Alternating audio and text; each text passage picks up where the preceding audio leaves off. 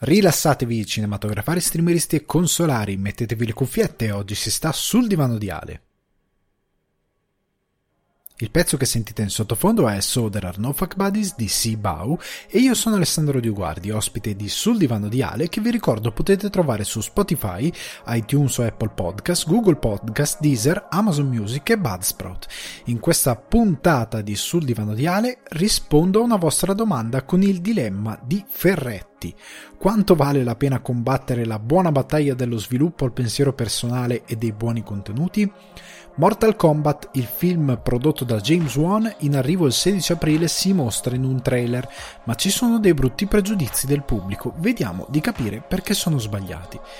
Il maestro L'essè di Martin, di Martin Scorsese che ci parla di come il cinema va preservato e dell'importanza di Fellini. I Simpson perché hanno smesso di funzionare? Cosa, ha, cosa si è piegato nel meccanismo della serie di Matt Groening? Dead Pigs, recensione del film scritto e diretto da Katie Yan, ora disponibile su Mubi. Crime Sim The Vanishing at the Cecil Hotel, recensione della docu-serie sul misterioso mistero di Elisa Lam. Ragazzi, bentornati sul divano di Ale. Anche questa settimana l'introduzione è andata no non è vero non è andata benissimo. E voi direte ma perché non la li riregistri? Perché mh, mm, mi piacciono le cose in purezza. No è perché alla fine sostanzialmente fa parte di, di tutto. Siamo, siamo, a casa siamo sul divano siamo con di fianco un gatto un cane un cavallo un pony volante qualsiasi cosa siamo belli tranquilli e quindi va bene che si facciano questi piccoli eh, queste piccole sviste, anche il Martin Scorsese al posto di Martin Scorsese, eh, come il mistero misterioso su Elisa Lam, quello è per giocare, ve lo dico, e poi ci arriveremo dopo perché il mistero misterioso di Elisa Lam, ci arriveremo dopo sul perché ho voluto fare questo tipo di introduzione, anche se si parlerà anche di cose molto serie. Comunque, tornando alla rilassatezza di Sul Divano di Ale, sono davvero contento anche questa settimana di avervi qui, anche perché tra l'altro io sono il, il, il, prodotto più anomalo di internet perché ho fatto la cinquantesima puntata qualche settimana fa, non me ne sono ricordato. A gennaio c'è stato un anno di sul divano di Ale, non me ne sono ricordato. Devo iniziare a segnarmi le cose. Come vedete, io non sono uno che si celebra particolarmente, io dimentico le cose, io celebro solo le cose quando la gente mi dice guarda mi piace questa cosa come fa, come fa fanno più che altro alcuni di voi del pubblico, come fa qualche ascoltatore che magari mi scrive in direct, il profilo lo conoscete, Alessandro underscore Dioguardi, in direct su Instagram mi potete appunto contattare, che mi fa dei bei complimenti, sono sempre ben accetti, anche se giustamente è una lotta per continuare a crescere e, e sarà anche questo parte dell'argomento di oggi, rispondendo appunto alla domandona. Però appunto, dicevo, è sempre bello ehm, essere qui, è sempre bello stare con voi, è sempre bello ricordarsi di dover fare meglio, di poter fare meglio, anche se io non sono uno che si celebra mega tanto e quindi non, non, non sono uno che se la tira come dicono molti, che ci sia occasione o meno di farlo, non sono uno che se la butta più di tanto eh, che se la sente caldissima più di tanto. Io mi tengo basso, sto tranquillo, faccio il mio lavoro e mi prendo le cose quando è giusto prendersele e semplicemente faccio quello che faccio perché mi va, perché mi piace, perché sento che è quello che mi va di fare e credo che sia quello che dovremmo fare un po' tutti, no? Il momento Aldo Rock, io ho sempre il momento Aldo Rock in automatico che mi parte, il momento motivazionale, chiamiamolo così.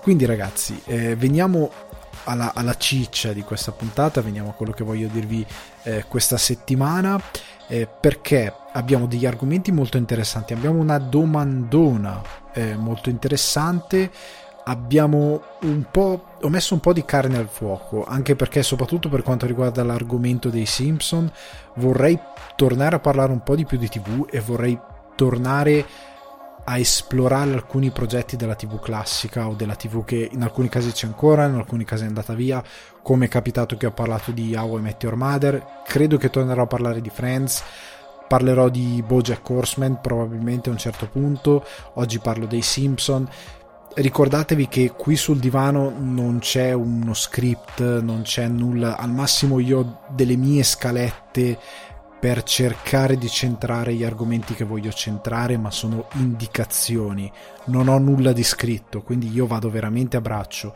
perché i prodotti più ragionati o li porto su cinefax.it oppure li porterò prossimamente sul mio canale cercando di fare delle cose più strutturate come ho fatto ad esempio per la monografia di Lynch che è stato il, il progetto 0.1 del canale totalmente un prototipo per poi studiarmi delle maniere migliori con dei mezzi migliori che ho già acquisito in modo tale da migliorare il progetto di quello che io voglio fare. Io sono un preciso, un fissato per certe cose e quel progetto è servito che mi stava molto a cuore, mi sta molto a cuore un prototipo per migliorare e per fare tante cose belle. Però sta di fatto, tenete molto a mente che io qua vado a braccio cercando di portarvi un contenuto fatto come si deve ma pur sempre di- discorsivo da podcast, altrimenti diventa una trasmissione con uno script e diventa un'altra cosa. Comunque, prima di iniziare con gli argomenti, vi butto questa news subito al volo perché è uscita oggi, è uscita da poche ore. Eh, io sto registrando che è sabato sera, quindi se voi ascoltate ovviamente o domenica o durante la settimana direte ma la so già, però per quando registro è appena uscita ovvero eh, lo Snyder Cut, il Justice League Snyder Cut, ormai non ne potrete più di sentir parlare di questa cosa, arriva in contemporanea a tutto il mondo il 18 marzo, è stato detto anche in Italia, ma in verità in tutto il mondo da quello che ho capito. In Italia nello specifico arriverà su, eh, in acquisto su Amazon Prime Video, Apple TV, YouTube, Google Play, Team Vision, Chili, Rakuten TV, PlayStation Store, Microsoft Film TV e dal 1 aprile sarà invece disponibile a noleggio su Sky Prima Fila e Infinity. Io lo voglio vedere, però vi dico la mia non prendetemi per un boomer del cacchio che vuole il supporto fisico perché è un vecchio, però io vi dico questa cosa, il digitale è una cosa meravigliosa, nonostante abbia dei limiti che col tempo probabilmente verranno sorpassati perché comunque online c'è un determinato tipo di compressione che credo verranno sorpassati anche quando ci sarà la possibilità di avere un determinato spazio sul web per, per avere determinate robe tutti, qualsiasi streamer, qualsiasi youtuber, quello che odia di più è portare i loro contenuti su YouTube. Cioè, non è che lo odia, lo fa, ma lo fa con un cuore pesante perché YouTube, ad esempio, è una piattaforma che toglie una quantità di filtri. Infatti, io mi, mi incazzo con i, con i gamer che giudicano i videogame guardando i gameplay su YouTube. Eh, ma che brutta grafica! Imbecillino, ecco, non, non, non fatemi partire il neurone la compressione di YouTube toglie un botto di roba. Cioè, io guardo The Last of Us eh, parte 2, io l'ho giocato sulla mia televisione, magnifico. Visto su YouTube mancano filtri, mancano, cioè mancano proprio. E non è colpa del, eh, del, del creator che ha fatto una brutta compressione col montaggio. Sono i filtri di YouTube, tu lo, lo, butti, lo registra una qualità enorme, ti occupa un botto di giga, va su YouTube e si demolisce, si demolisce. Magari per Netflix e altri servizi non è la stessa cosa, però alcune cose peggiorano. Se vi guardate un Blu-ray e avete un occhio un po' clinico, vedete che ci sono un attimino più di dettagli, qualche filtro in più, qualche qualcosa, le informazioni si, non, si perdono nello streaming. È una cosa che magari col tempo verrà eh, sorpassata. Però l'altra cosa è anche questo, che cavolo, quella cosa lì non ce l'hai. Io lo so che, soprattutto se siete molto giovani, questa cosa non vi fa impressione. Però io che sono cresciuto con il passaggio da robe super analogiche a robe digitali, io però faccio parte già di quella re- generazione che io devo contattare un mio amico Luca che non credo mi ascolti, però lo contatterò, perché lui ha delle foto di quando eravamo ragazzetti, di quando eravamo ragazzini. E a me piacerebbe averle, perché soprattutto ora sto, mia moglie incinta, sto per avere un figlio e sto pensando, mio figlio non vedrà mai una mia foto da giovane. Perché anche la roba su Facebook, Facebook parte da un certo punto in poi, ma c'è tutto e non ha tutto. C'è un prima enorme di roba che non c'è, è un vuoto. Ok? E tante persone hanno delle foto. Instagram, raga, quelle non sono foto ricordo. Cioè, le foto ricordo, scusate se apro questa parentesi, ma fa parte un po' del divano. Però le foto ricordo sono quelle scomposte. Cioè, io quando rivedo queste foto di quando eravamo pischelli, soprattutto quelli di questo mio amico Luca che li ho viste 3-4 anni fa, credo. La prima volta che ne sono venuto a conoscenza, andando a casa sua, sono scomposte, noi siamo buttati lì, facciamo facce da deficienti, sono fotacce, però sono ricordi. Io vedo ora profili di ragazzi che si fanno foto in posa con, la, con l'inquadratura studiata da, da qualche, gli ha detto qualche influencer come farla, dal basso, nel modo giusto, con la luce, il filtro, il ritocco, sono tutte foto che è bello avere una bella foto in posa, ma se la tu, tua vita è tutta in posa e tutte le foto sono create perché quello che fai è cercare di dare un'immagine agli altri, no, senza entrare nel discorso influence, influencer, ma tutto quello che cerchi di fare è creare un'estetica per dare un'immagine di te che non, magari non è quella agli altri. La tua vita, quasi dicendo una cosa da film, eh, sarà una menzogna. Cioè tu tra vent'anni riguarderai quella roba lì e che ricordi avrai di quella cosa? Ah, quella volta che ho fatto finta di fare questa cosa, quella volta che ho fatto finta di fare questa cosa, quella volta che ho fatto finta di co- questa foto, foto super finte, non naturali. Non ci sarà mai un momento naturale. È, è l'insegnamento di... Sto riguardando anche Scrubs perché, perché l'ho trovato su una piattaforma che c'è qua e c'era Ben che diceva io odio le foto in posa perché non sono naturali. So che può sembrare una banalità però è la verità. E te ne rendi conto quando le guardi dopo. Ma al di là di quella roba qui è tutta il punto di questa cosa era appunto che si perdono le informazioni e rischiate di perdere informazioni. Un film noleggiato acquistato online raga acquistare un film online vi costa 13-20 euro a volte se non mi ricordo male dai prezzi comunque più di 10 euro. Tu paghi più di 10 euro per una roba che è su un cloud, non ce l'hai fisicamente. Credo di averlo già detto questa cosa, ma io ho avuto la paranoia di dire, cavolo, ma se io mi voglio vedere, credo di averla già detto in podcast, però ah, per, per pura, eh, per dare puramente, diciamo, sostanza a questa cosa che sto dicendo ora. Se io tra qualche anno, anche adesso, dico mi voglio vedere Dragon Ball, voglio rivedere Dragon Ball con quelle voci, perché raga i doppiaggi inglesi internazionali sono dei doppiaggi che gli stessi americani dicono questa roba è doppiata in modo orrendo. Cioè, non sto scherzando.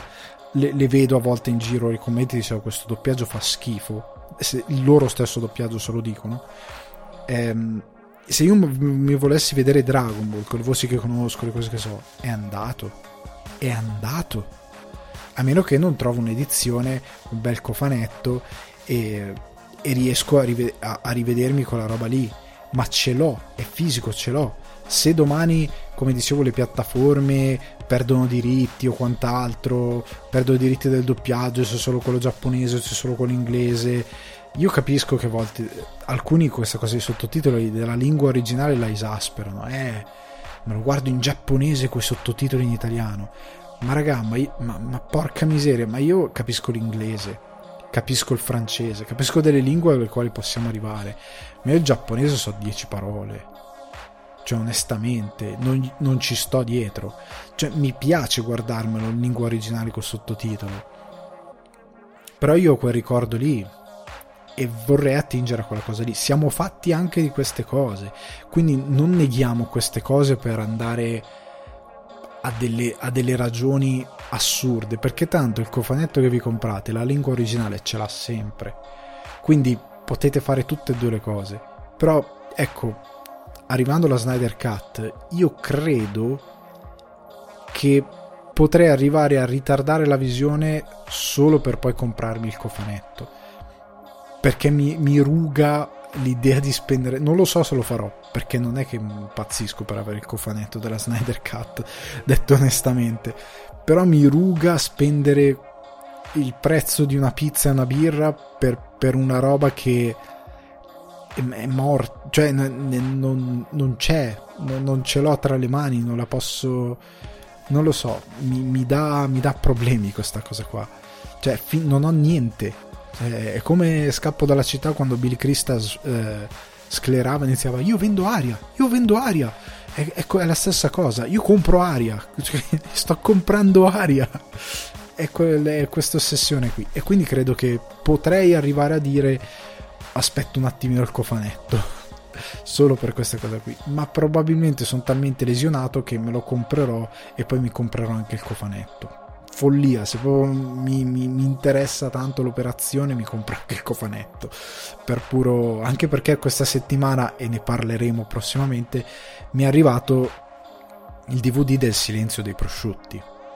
Tremate ragazzi perché di questa cosa ne bisognerà parlare del silenzio dei prosciutti di Ezio Greggio che è stato stampato dopo che i fan tra i quali io ha scritto direttamente Ezio Greggio dicendo ma raga ma me lo fate un DVD un Blu-ray qualcosa perché questa cosa qui io la voglio il downside io non l'ho ancora visto e che voglio capire che copertina hanno scelto cioè il silenzio dei prosciutti è del 93 in copertina c'è una foto di Ezio Greggio adesso cioè di ora che è anziano e non c'entra niente col film. E c'erano delle belle copertine fatte all'epoca apposta per il film. Non ho capito quest'idea. È veramente brutta la copertina che hanno scelto. Non l'ho capita l'idea. Potevano. Boh. Potevi inventarti qualsiasi cosa tranne la copertina che ci hanno messo. Però eh, fa parte del flavor del, del, dell'operazione. Però chiudiamo questa parentesi. Snyder arriverà, avete capito.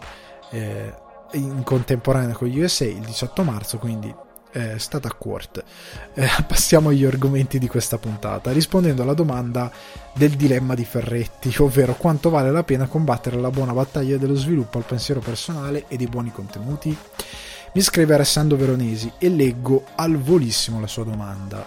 Allora, spesso, sia sul divano sia su Cinefax, voi ragazzi invitate l'audience a non farsi abbindolare a rimanere sempre vigile e a giudicare con la propria testa. È il caso di quando nell'ultima puntata hai consigliato di non fare watchlist infinite prendendo titoli scelti senza un reale criterio e concordo. È il caso di quando Teo, su Cinefax, richiama l'attenzione a notizie che non sono realmente tali. È il caso, ad esempio, di quando Grise eh, venne tacciato di misoginia. Ed è, ed è, anche il caso della controcritica alle recensioni su Malcolm e Marie. Secondo te, quanto sono efficaci i vostri interventi contro questi fenomeni che mirano al becero clickbait? Mi spiego meglio con, ad esempio, il fenomeno Grease. Gli altri due esempi in realtà eh, sono in realtà dinamiche aggiuntive che li rendono più complessi da analizzare. Ho fatto una correzione al volo. È chiaro che la notizia eh, mirasse al, sens- al, sensazionalismo per fare visualizzazioni e non avesse un reale contenuto. Voi ragazzi, mi riferisco sia a te che a tutta la redazione di Cinefax, avete giustamente ricordato che notizie del genere non devono trovare spazio e vanno lasciate perdere. Purtroppo, però, la mia sensazione è quella che chi si adegua, che chi segua, scusatemi, i vostri profili e canali sia già un pubblico con sufficiente criterio tale da ignorare tali dinamiche e quindi quando eh, questo genere di appelli rischia di andare a vuoto. Certo, non voglio affatto farvi desistere dal farli. È sempre buona cosa ricordare alla gente di usare la propria testa e avere del criterio, ma secondo te quanto è eh, il rischio che siano appelli a vuoto? Allora, questo l'ho chiamato eh, innanzitutto grazie Alessandro per aver scritto, l'ho chiamato il dilemma di Ferretti perché è, è quando hai la realizzazione che arrivi a un punto tale che non riesci a fare qualità, tra virgolette, e allora inizi a gridare istericamente col pugno alzato viva la merda! È quella cosa lì che dici non ce la faccio più basta mi arrendo cedo cedo a questo a questo mondo.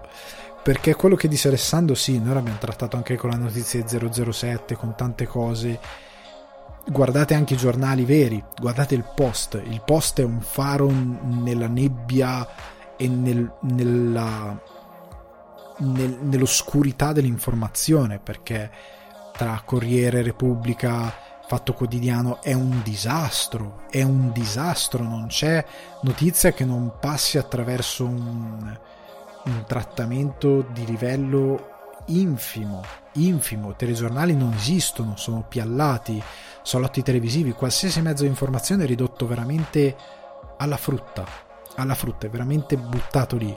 E chi sta su internet, e internet, come ho detto molto spesso, era partito come un mezzo di rivoluzione rispetto a quello che era diciamo l'establishment come tutti i mezzi che partono come una rivoluzione è andato in vacca anche lui perché ultimamente regna di più il basso poi si farà anche magari un discorso su come ha fatto il giro, quindi ormai ci sono creator che commentano la televisione, riportando la televisione su internet, facendo reaction, cioè ormai la cosa ha fatto il giro e questi creator finiscono negli show che commentano in televisione, vanno in televisione e poi si commentano mentre si guardano mentre sono andati in televisione. So che sembra assurdo, ma se andato su internet questo è il contenuto medio, cioè le reaction e le reaction sono a qualsiasi cosa, sono a caso e molto spesso sono della televisione. Quindi un, un, mezzo rivoluzionario come internet, YouTube, Broadcast Yourself, si è piegato a fare broadcast myself che commento la televisione. Quindi sì, c'è questo eh, degradamento assoluto di, di, quello che è l'informazione, la creazione di intrattenimento, come in questo caso la creazione di eh, buona discussione, dibattito pubblico, buona informazione. Perché poi le fake news, prendete la cosa di Johnny Depp, cancelli i suoi film tolti da Netflix. Il bait l'ha preso un po' chiunque. Chiunque, senza andare a fare due controlli per vedere se era vero. Come la cosa di Gris l'ha presa chiunque, senza andare a fare due controlli per vedere se era vero. E queste sono le basi del lavoro. Come eh, la cosa di Shalana, no, non mi viene il primo nome, il nome di battesimo, scusate, eh, la Lynch di 007, chiedo perdono, mi sono incartato, non ho il nome segnato, me lo sto dimenticando. Eh, sulla 007 nera, donna, di nuovo, è venuto fuori una seconda volta quell'argomento lì, per la seconda volta si è spiegato che sono degli imbecilli che hanno buttato benzina su un fuoco che hanno creato loro stessi, cioè l'informazione stessa ha creato questo fuoco e, e così vale per molte cose. Ora, quello che tu chiedi è, do, è sì, cioè sì e no, nel senso che è un dilemma col quale non ci rispondiamo mai davvero. Ora parlo io personalmente, ma io so che anche i ragazzi molte volte tentenni, perché tu vedi in superficie, perché poi se vai a indagare davvero non è così vero, però tu vedi che la superficie ti dice che chi fa questa informazione vince cioè che è quella che genera più click, che è quella che genera un impatto sociale più visibile semplicemente perché fa più rumore, non perché sia più efficace, semplicemente fa più casino, perché una, due buoi fanno più casini di eh, fanno più casino di 30 di, di 5 cani, perché spaccano tutto, però sono sempre buoi. I 5 cani sono lì che dicono che cacchio facciamo, fermi. E, cinque cani che sono dei golden retriever, cioè non prendiamo dei, dei, Jack Russell che spaccano tutto, non capiscono niente, prendiamo dei cani intelligenti, ecco. Però comunque al di là del, dell'esempio, eh, te, lo, te, lo, chiedi perché tu vedi dei numeri strepitosi, però poi se vai anche a indagare vedi tanta gente che, di, che dice piantatele fare questo schifo, eh, ritiratevi, come vedete anche che le interazioni non saranno mai quelle che sono davvero quello che è davvero il, la scrittura, il contenuto dell'articolo, come si è parlato qua di quel giornalista che aveva criticato il Lupin nero, aveva parlato di blackwashing, se, ne aveva parlato in puntata, non è neanche definibile giornalismo, è al di là de, de, della politica che la gente ci vuole buttare sempre dentro, ma al di là della questione politica, è bassa macelleria dell'informazione e ti rode perché quello è un lavoro, è stipendiato, è pagato, tu lo fai eh, mettendoci tutto il tuo tempo, rischiando di, di, di, di, non mangiare, rischiando qualsiasi cosa, lo fai bene, però tu sei, stai combattendo con dei mulini a vento e a volte vinci e scopri che il mulino a vento abbattuto era davvero un gigante e la gente ti vorrà bene per aver abbattuto quel mulino e quindi e diventa anche un lavoro e quindi ti torna qualcosa. Molte volte io sono convinto che la qualità paghi, altrimenti dovete spiegarmi, scusate se vado magari giro di, di, di pane in frasca, dovete spiegarmi il post, che è un giornale che nessuno ci avrebbe scommesso che avrebbe funzionato. O dovete spiegarmi, prendendo internet, uno come Sabakuno Maiko, che in un ambiente dove i pilastri quel, del gaming che hanno fatto successo e gente che ha gridato contro una, teleca- una, telecamera che non si offenda nessuno ma lì non esiste niente o che ancora oggi gente che fa molti numeri che diventa famosa che scrive libri che va in radio che influenza la gente i ragazzi sono creator perché si chiamano così che non portano niente che non creano davvero niente la gente dice ah sono geniali, non hanno niente di geniale, sono eh, roba da, da, da televisione di, di, di, seconda serata, cioè è roba sì, ok, mi fai una cosa divertente, ma è roba per chi ha deficit dell'attenzione a volte, lo vedi dal montaggio, lo vedi da quello che dicono, lo vedi dal fatto che sono roba fondata sul guarda quanto sono figo, guarda che cose fighe che faccio la gente si ammazza perché vuole fare le stesse robe. Ammazza ehm, metaforicamente, nel senso che rischia tutto e che dice voglio avere anch'io quella vita là. Però senza entrare in troppi argomenti, la superficialità vince perché è più immediata. Ecco, noi parliamo, io e i ragazzi di Cinefax, parliamo a un pubblico che ha voglia di leggere, che ha voglia di approfondire, che ha voglia di ascoltare, che ha voglia di farsi una conoscenza ricordiamo determinate cose perché è giusto farlo. E a volte anche il lettore più distratto ci ringrazia e dice ah, finalmente qualcuno che fa il proprio lavoro o il lavoro che andrebbe fatto. Io credo che sia la strada giusta. Quindi il dilemma Ferretti per me è sempre risolto. Io credo che nel momento in cui ti pieghi a fare il lavoro peggiore è il momento in cui hai perso. È il momento in cui devi, hai, dichiari bandiera bianca è una cosa da film di Monicelli, cioè il momento in cui in modo tragicomico ti dichiari sconfitto, alzi bandiera bianca, prendi la tua maschera de- banale di quello che devi fare, che sia il dottore burlone eh, buffone, che sia il conte eh, decaduto che però gioca ancora a fare il, il riccone, che, che, che, si, che fa l'austero, prendi la tua maschera da buffone e giochi il tuo ruolo però la tua vita sarà incredibilmente triste, cioè non, non sarai mai orgoglioso di quello che fai. Potrai metterti davanti i numeri, quello che vuoi, mettiti quello che vuoi davanti, mettiti, sto dicendo a livello teorico, a questa maschera che si prende questa, questa sua soddisfazione, ma la sua vita sarà miserevole. Cioè, nel senso, anche Boris, che ho citato appunto Boris, sono protagonisti miserevoli, sono messi in commedia, ma sono eh, tragici perché hanno una vita orrenda, cioè sono dei poveracci. E Boris è una critica all'industria cinematografica italiana, molto acuta, molto ben fatta, molto ben veicolata, magari passano le battute, perché è la cosa appunto superficiale che passa di più, ma se guardi attentamente quei personaggi non sono bei personaggi, nel senso che non, sono, non stanno bene, cioè fanno parte del peggio del peggio e sono il peggio del peggio e contribuiscono al peggio del peggio. Quindi vuoi aderire a quella roba lì? Vuoi essere parte del problema? Vuoi continuare a distruggere? O vuoi essere la resistenza? Che la resistenza vuole essere fare informazione come si deve, essere orgoglioso di quello che fai. Potrai non essere l'uomo più ricco del mondo, ma il fatto di alzarti la mattina essendo orgoglioso di quello che fai, piuttosto che odiare a morte quello che fai o farlo solamente per inerzia, fa tutta la differenza del mondo. Perché le persone più tristi e sconfitte che vedo sono quelle che e anche per esperienza personale lo posso dire in alcuni frangenti nel quale non sono stato per nulla contento di quello che facevo e per certi versi lo sono ancora ed è, e si lavora per cambiare queste cose la sensazione di alzarsi per fare una roba non tanto che non ti va ma proprio che ti degrada come persona le tue capacità è terrificante.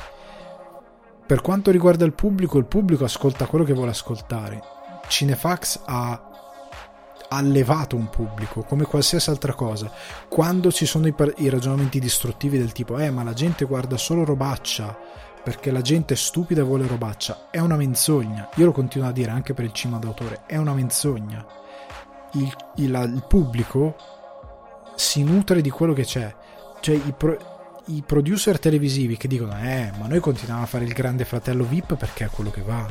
Noi continuiamo a mandare in televisione questa qui che non è una buona nulla una megalomane stiamo crescendo un mostro perché la gente chiede quella roba lì.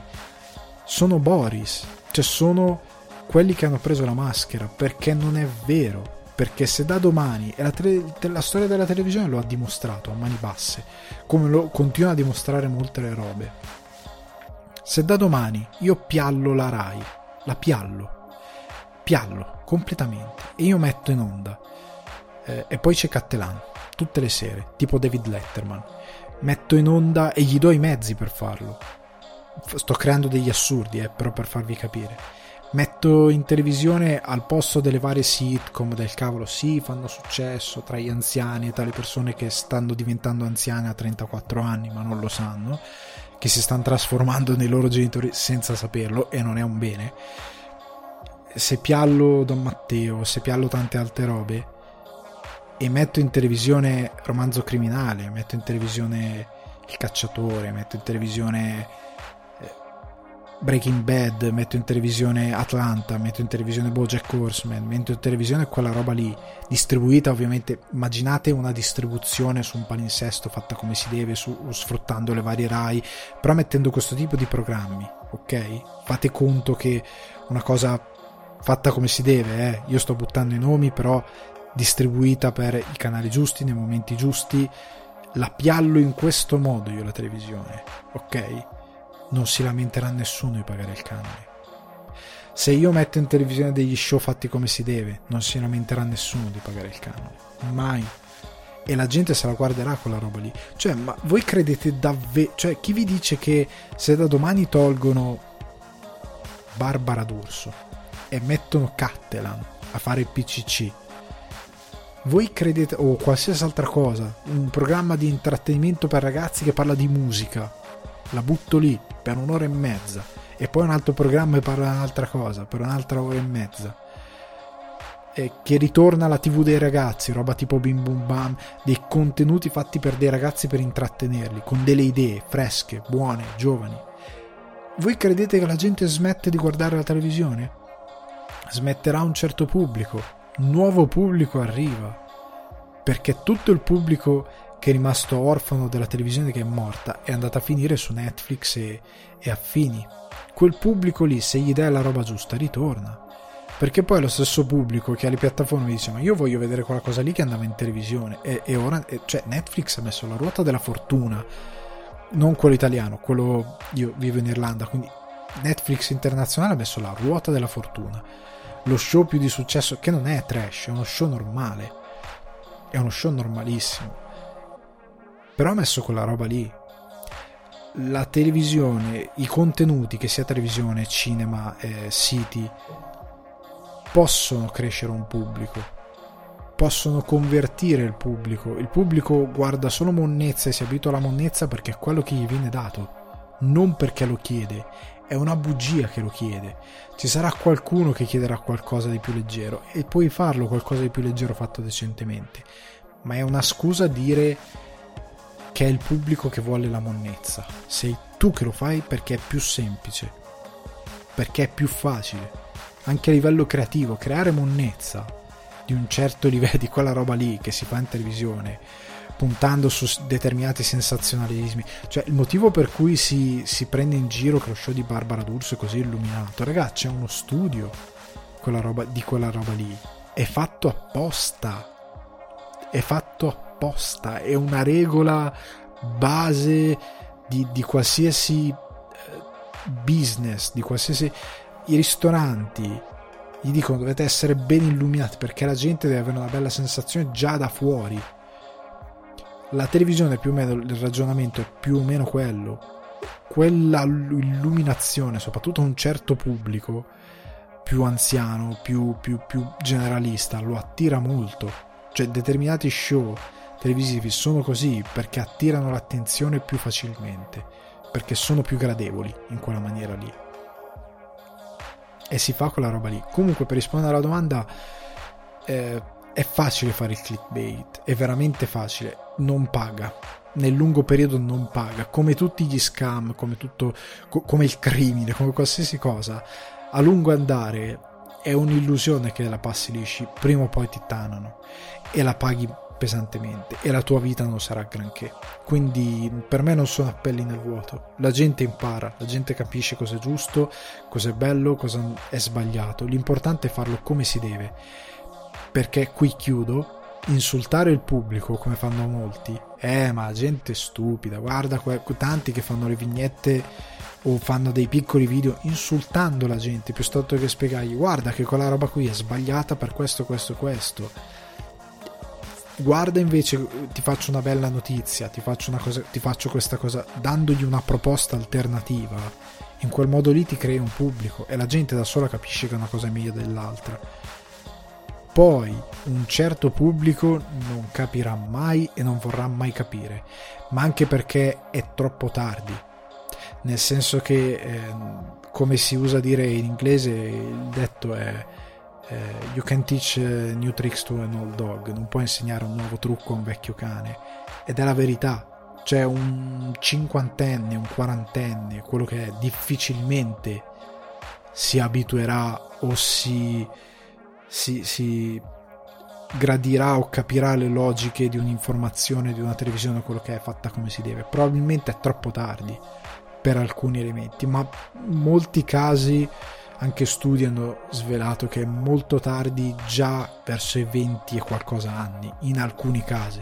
Se hanno una cultura molto radicata di determinate cose, anche a livello sociale, figuratevi per l'intrattenimento.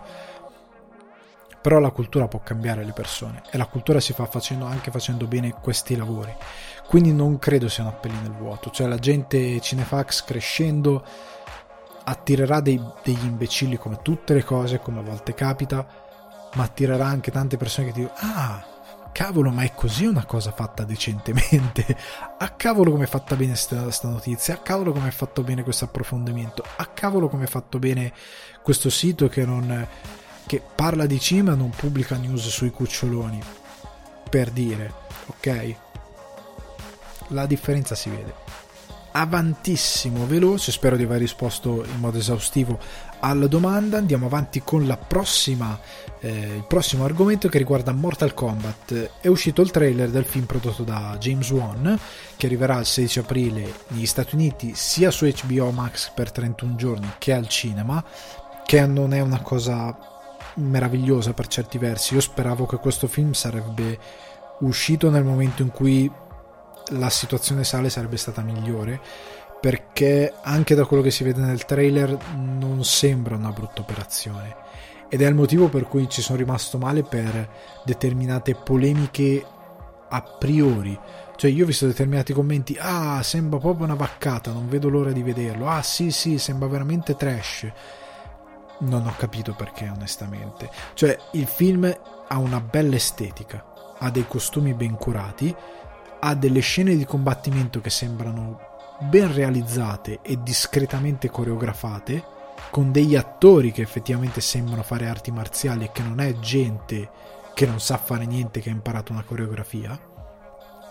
Sembra essere molto gore rispecchiando l'anima del videogame, quindi scene di sangue, c'è, c'è sangue in scena, c'è eh, accoltellate, ammazzamenti, sbudellamenti, è molto interessante, quindi è molto eh, legato a quelle che sono le sensazioni del videogame, ha dei richiami al videogame molto ovvi e molto palesi che se li avessero tolti probabilmente avrebbero un po' deluso quella parte di pubblico che si aspettava determinate cose.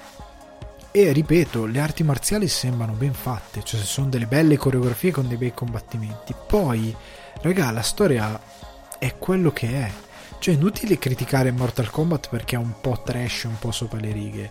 Cioè, è il, ti- il titolo.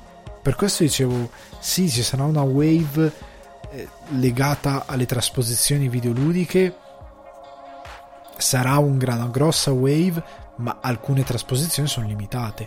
Mortal Kombat è sì limitato nella trama perché alla fine è un torneo per decidere i destini del, del mondo con questi esseri sovrannaturali, eccetera. Cioè, sì, è assurdo. Ci siamo?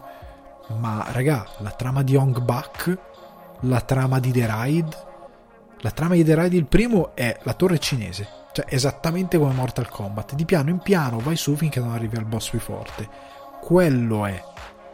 Punto, cioè Ride devo andare lì a stare sto qua, però c'è questa cosa è, raccont- è, proprio quadrata quella trama. The Ride 2 ha una trama insondabile per quanto è raccontata male, è raccontata malissimo.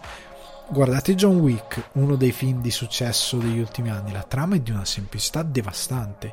Il 3 sono due ore quasi, un'ora e 40, non so, due ore, quello che è, di pura azione, dove la trama è davvero... sono due righe di trama, sceneggiatura sarà tre pagine, che sceneggiatura vuoi che sia è veramente, cioè, ci ha messo i dialoghi per farla arrivare a 40, credo. Ora sto anche esagerando, però capite quello che voglio dire, è veramente basilare. Però l'azione, la regia, le coreografie, tutto la messa in scena, tutto costruito talmente bene che l'azione si eleva. Cioè, non stiamo parlando di roba che si faceva anche negli anni 90 d'azione che era ultra ridicola. Cioè, prendete anche qualcosa di recente, eh, Skyscraper mi pare che si intitola, quello con The Rock, che è una sorta di remake eh, del primo Die Hard. È una roba molto copiata dal concept del primo Die Hard. È veramente triste. È veramente, veramente triste. Anche perché The Rock non, non è veramente in parte. Cioè, nel ruolo lui molte volte è ridicolo, soprattutto quando salta dalla gru in molte scene veramente ridicole, non funziona il film. Il, il cinema d'azione, quando è fatto bene, soprattutto quello degli ultimi anni fatti da Stuntman, come Extraction, in italiano che si chiama Tyler Rake, che è girato da uno stuntman che ha fatto coreografie per la Marvel, per, che, che lì ha potuto sfogare la sua voglia di coreografie e combattimenti più complessi, è meraviglioso. Ci sono potremmo fare una puntata su, su questi, questo genere action perché sono dei film meravigliosi di azione, girati benissimo, coreografati benissimo, ben messi in scena e che non arrivano al pubblico di massa ma che sono belli. Ora anche eh, Nobody, quello con... Eh, oddio mi sto dimenticando, il protagonista è Better Call Saul, Saul Goodman, mi sto dimenticando il nome dell'attore, perdonatemi, mi verrà in mente tra sei ore. Comunque, lui è, è, quello lì è un John Wick divertente. Cioè la trama del, di quella roba lì è John Wick divertente. Prendete anche Atomica Bionda, ma che trama ha Atomica Bionda? È bellina la trama di, di Atomica Bionda, ma io al cinema ero lì con co, cosa sta, che, chi, perché ha dei momenti dove i punti di congiunzione della trama sono raccontati male, come The Ride 2 è raccontato male. Non è bruttata, ma è mal raccontata, nonostante sia semplice ha dei momenti anche Atomica Biondo dici questa cosa qui non ho ben capito. E non perché sei stupido non l'hai seguito perché è mal raccontata. Io poi l'ho rivisto e ho detto sì cavolo no sta roba un po' così un po' buttata lì. Non, non, non funziona troppo bene. Da rivista un attimo. Perché sono registi meravigliosi a livello tecnico a livello di action avrebbero bisogno un aiutino nel collegare la narrazione per quanto semplice sia. Mortal Kombat io mi aspetto la stessa cosa se fallirà anche dal punto di vista di eh, stunt, coreografie e regia d'azione, perché questo è il primo film del regista, è il primo, rimarrò deluso. Ma se funzionerà da quel punto di vista, trash vostra sorella, senso, il, il punto di partenza è quello. Cioè fanno le fatalities, c'è Sub-Zero, c'è Scorpion, c'è Goro con sei braccia, che cacchio vi aspettate? Cioè, capite quello che c'è, c'è Raiden, il dio del, del fulmine. Cioè, che cosa vi aspettate? Sono combattenti che hanno superpoteri praticamente.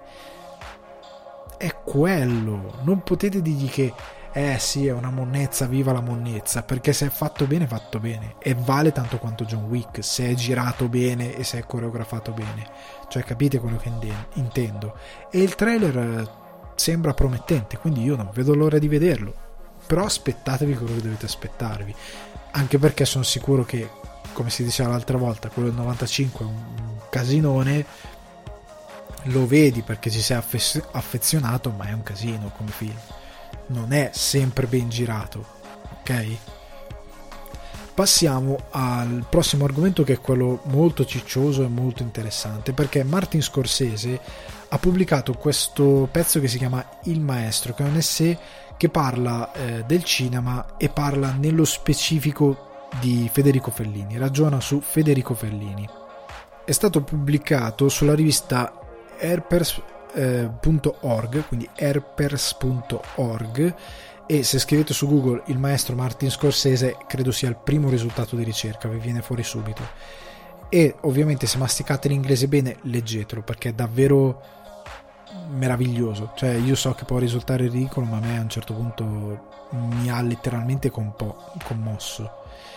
Eh, è veramente una cosa scritta di cuore, di uno che non solo conosce il cinema in quanto autore del cinema che ne ha fatto la storia, ma è uno che lo ama. Lo ama visceralmente e giustifica determinate cose che dice. Non è niente buttato a caso. E volevo parlare di quello che dice non tanto della parte riguardo Fellini, perché quella voglio che la leggiate voi. Cioè, voglio che voglio discutere alcune. Ho preso qualche estratto e voglio discuterne con voi perché pone degli spunti di riflessione molto interessanti. Vi ripeto, andatelo a leggere perché è straordinario. Partiamo con l'introduzione. Lui parte con l'articolo scrivendo un, un pezzo di sceneggiatura per dare un, un, impatto visivo, per dare un'immagine al, al lettore ed è meraviglioso. Quindi, dopo questa parte di sceneggiatura abbiamo un... Lui parte con l'articolo e dice avanti veloce al presente mentre l'arte cinematografica viene sistematicamente svalora, svalora, svalorizzata, scusate, emarginata, sminuita e ridotta al minimo come un denominatore, contenuto. Fino a 50 anni fa il termine contenuto era a beneficio di quelle persone che parlavano di cinema sul serio ed era opposto e misurato rispetto alla forma. Poi, gradualmente, è stato usato sempre più da personaggi che hanno preso il controllo della compagine del settore dei media e molti di questi non, delle compagnie, scusate, del settore dei media e molti di questi non avevano idea della storia di questa forma d'arte e non gli interessava nemmeno abbastanza da pensare gli dovesse importare. Contenuto è diventato un termine del business per tutte le immagini in movimento, un film di David Lean, il video di un gatto, le pubblicità del Super Bowl, il sequel di un film di supereroi, un episodio di una serie. Ora, l'ho usata anch'io poco fa il, il termine contenuto, un termine che mi ricordo una sorta di, di flame barra shitstorm del quale non dico protagonisti perché non voglio nessun tipo di problema però che coinvolse due personalità molto in modo involontario tra l'altro di internet eh, riguardo appunto questa parola perché questo personaggio disse nei suoi video ci vorrebbe più contenuto e quell'altro che cos'è il contenuto? Come ha detto Scorsese è stato sempre più è stato usato sempre più da personaggi che hanno preso il controllo del compagnie del settore dei media. Molti di questi non avevano della storia di questa forma d'arte e non gli interessava nemmeno abbastanza da pensare gli dovesse importare. Succede anche con, chi, con i creator che prendono in mano un linguaggio senza capirlo senza capire come funziona e che a volte pensano di inventare tecniche di montaggio e di avere dei, dei montaggi particolari o di avere uno storytelling particolare senza mai aver visto nulla e credono di aver inventato qualcosa che magari è stato inventato 30-40 anni prima da, da, da, qualcun altro, che è stato sperimentato da anni, per anni da, da, altri con un mestiere fatto come si deve e non ne hanno idea, sono convinti di essere geniali nella loro comunicazione per immagini, quando invece è tutto il contrario perché la usano, la sperimentano male. Però venendo al, al concetto, la parola contenuto è veramente, si parla sempre più di content. E anche quando si, ci, si, ci si riferisce alle piattaforme, quindi il content di questa piattaforma, di quest'altra, è una parola pericolosa, nel senso che molti non hanno idea di cosa voglia dire. E ha ragione Scorsese quando dice qualcuno poi lo si andava, si ragionava su questa parola, si contrapponeva la parola forma, contenuto e forma. La forma che è espressione dell'arte per dare un senso diverso al contenuto. Come ho detto ultimamente queste settimane, sono fissato con questa cosa di Tarkovsky che diceva bisogna trovare un modo poetico per, per veicolare una storia vera. Quindi il contenuto, quello che si va a raccontare, ok? quello che è la, la, la storia che regge in piedi la tua narrazione e la forma che invece quello che prende il sopravvento diventa poetico e veicola la cosa in un modo molto più affascinante. Però i contenuti appunto era una cosa eh, artistica comunque, cioè ci si, ci si riferiva a roba artistica, a dei film fatti per comunicare qualcosa. E invece poi appunto anche il video di un gatto appunto è ritenuto un contenuto. Cioè i creator la usano sempre di più questa cosa ma perché hanno imparato da, da chi le usa eh, ma da chi usa questa parola nel campo eh, professionale nel business come si, si eh, riferisce lui in modo errato. Cioè il video di un gatto il video di un creator che fa una reaction la reaction non è un contenuto. Banalmente un format sbadato che può essere anche cioè io ne guardo alcune di reaction ma sono veramente cioè ro- roba che guardi proprio non ti viene niente da guardare. È l'equivalente di accendere la televisione giusto per accenderla. Cioè è relativamente è roba che vive di niente. Cioè della capacità in quel momento degli intrattenitori di fare la stessa cosa che farebbe uno a casa propria con degli amici sul divano. Cioè è esattamente quello. Non c'è una vera arte. Siamo in un villaggio vacanze con un intrattenitore che uno su 100 è Fiorello, ma gli altri 99 faranno quello per tutta la vita e non arriveranno mai a condurre Sanremo perché non ne hanno le capacità.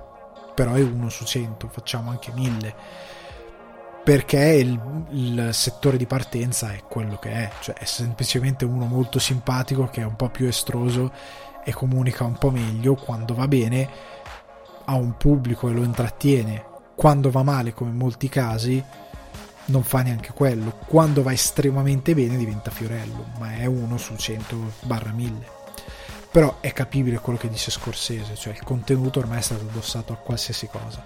Però questa è, la, è solo la partenza. Andiamo a uno degli estratti più interessanti Selezionare non è antidemocratico o elitario, un termine così abusato da aver perso significato. È un atto di generosità, stai condividendo quello che ami e quello che ti ha ispirato.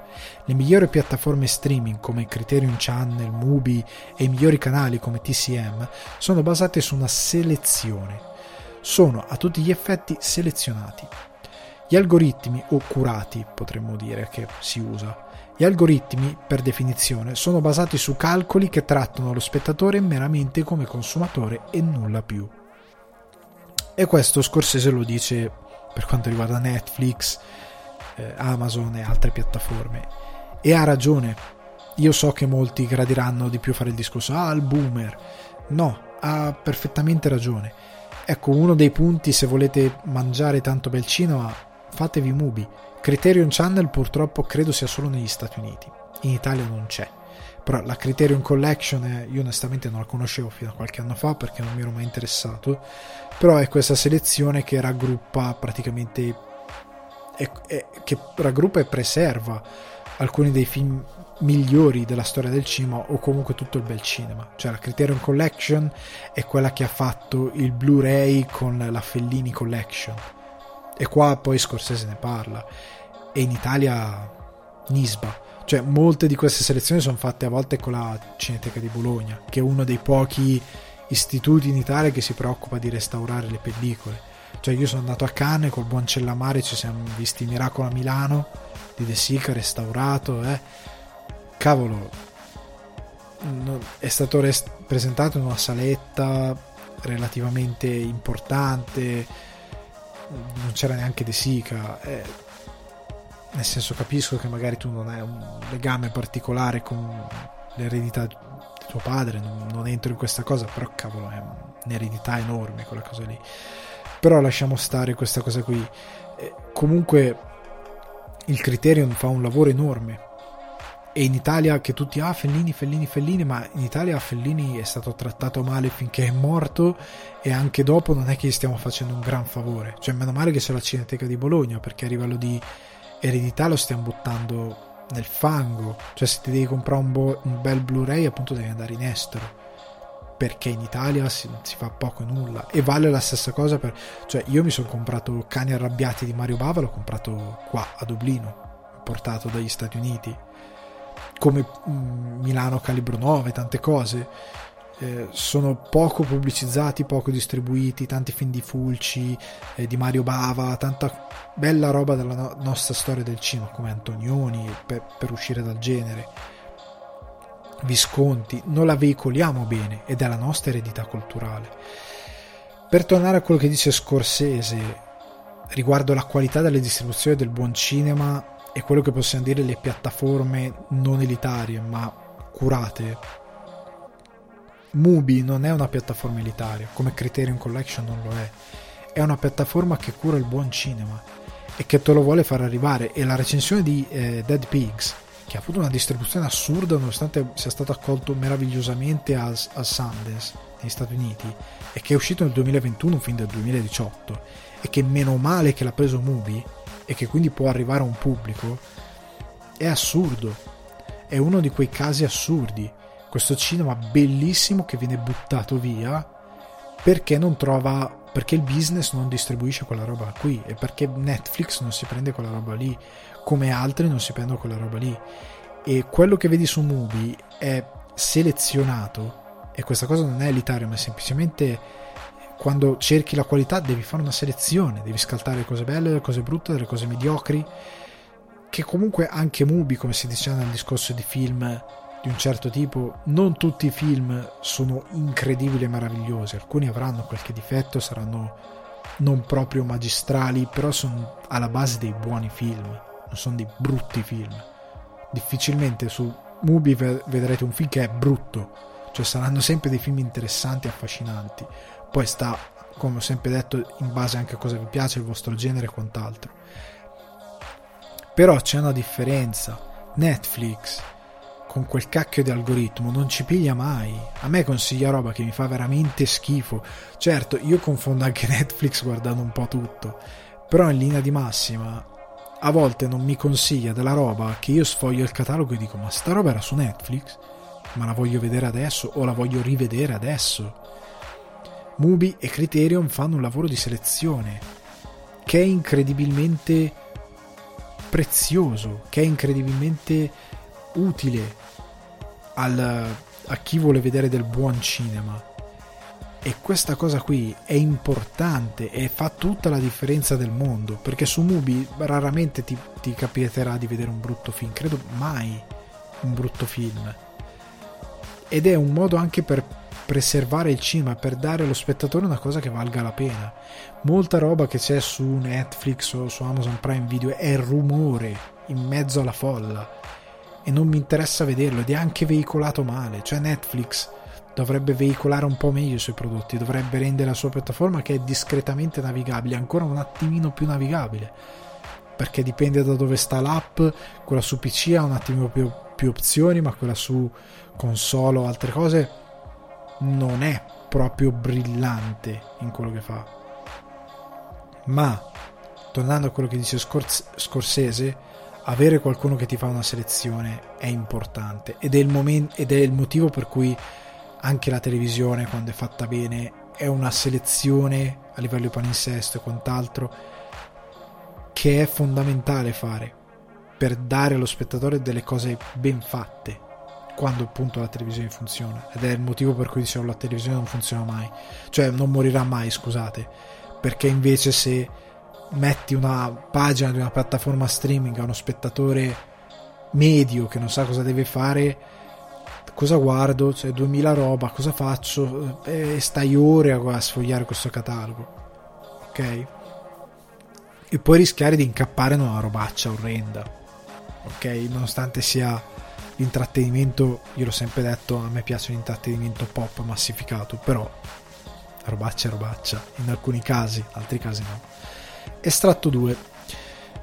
Essenzialmente questi artisti erano costantemente a confronto con la domanda cos'è il cinema e lasciavano la risposta al loro prossimo film.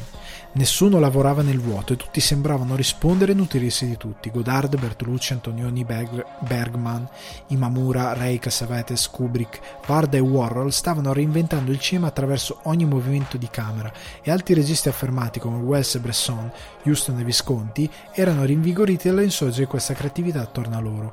Al centro di tutto c'era un regista che tutti conoscevano, un artista il cui nome era sinonimo di cinema e di cosa si poteva fare era un nome che istantaneamente evocava un certo stile, un certo approccio verso il mondo. Infatti aggetti- diventava aggettivo.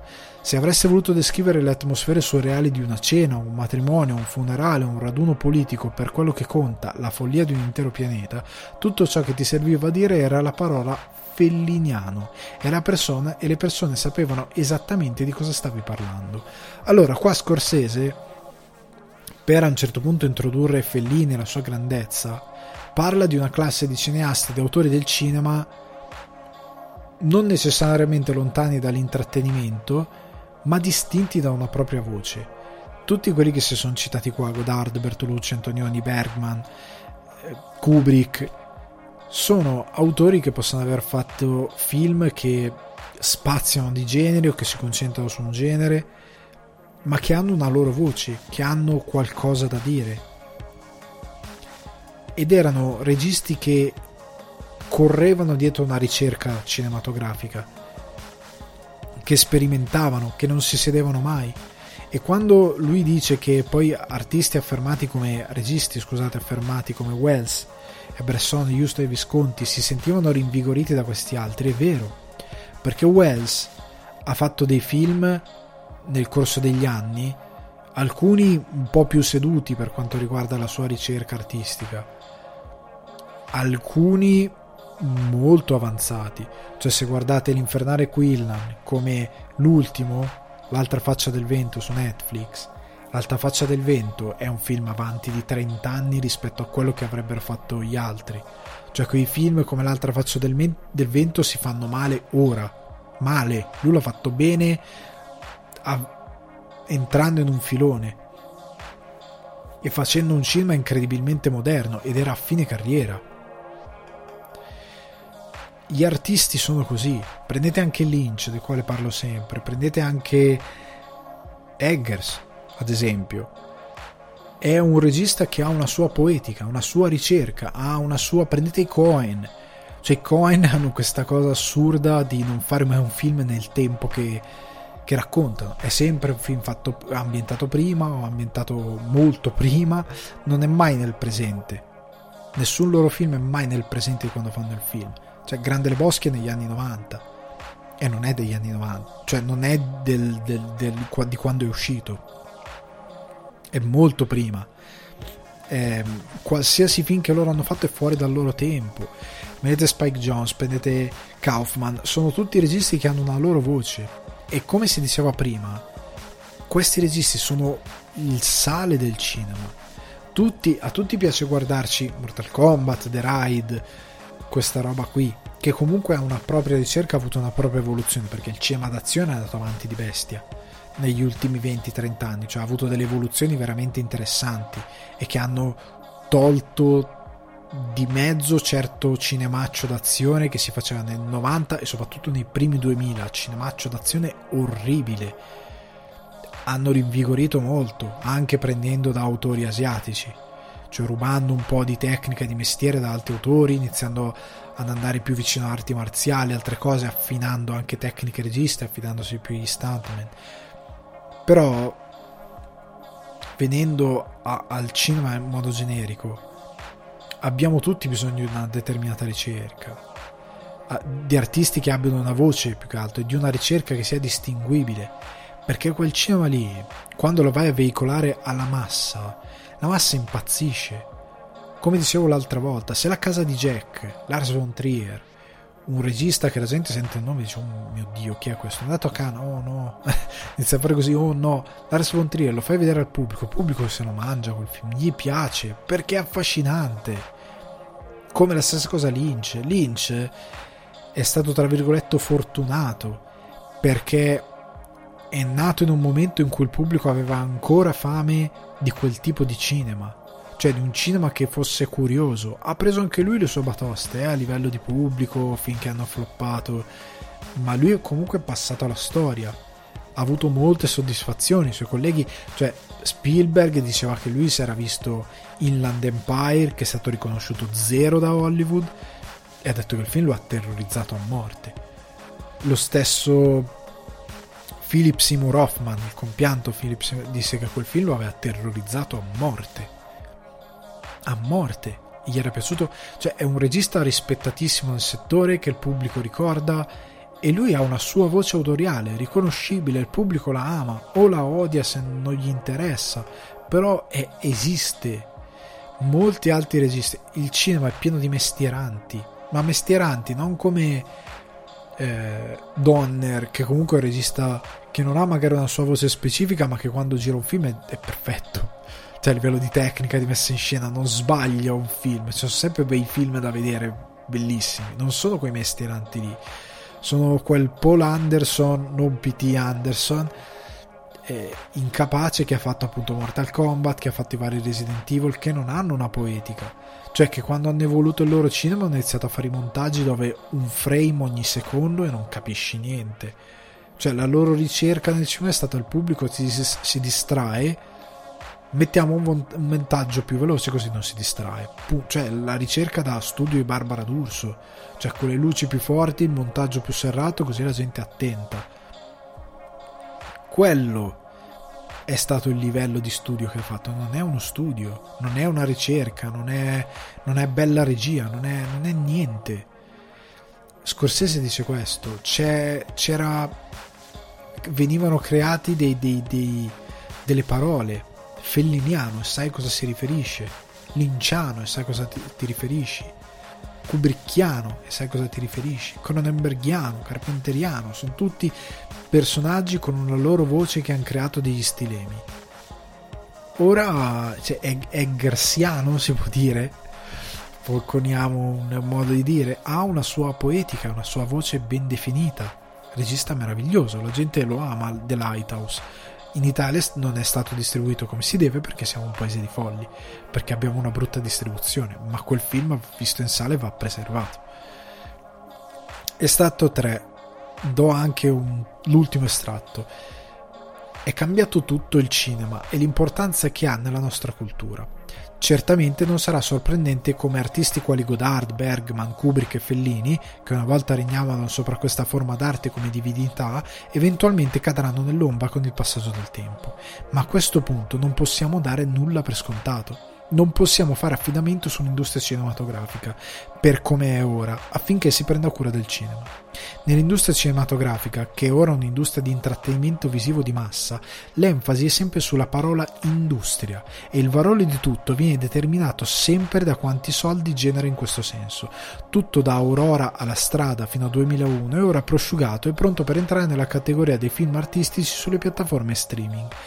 Quelli di noi che conoscono il cinema la sua storia devono condividere il proprio amore e conoscenza con quanta più gente possibile. Dobbiamo chiarire a chi detiene i diritti di questi film che valgono troppo, molto più di quanto possono averlo possono avere il mero sfruttamento per poi essere chiusi da qualche parte. Sono tra i più grandi tesori della nostra cultura e devono essere trattati di conseguenza.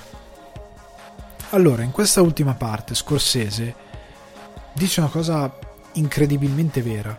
Per come si è evoluto il cinema, il cinema si è spostato nella nostra cultura, nel senso che non ha più l'impatto che aveva 15-20 anni fa. Cioè, vi faccio. Posso. Non, non, voglio fare degli esempi che. Ecco, rinuncio agli esempi perché non voglio portarvi fuori strada. Però ora è molto più la televisione nella nostra cultura.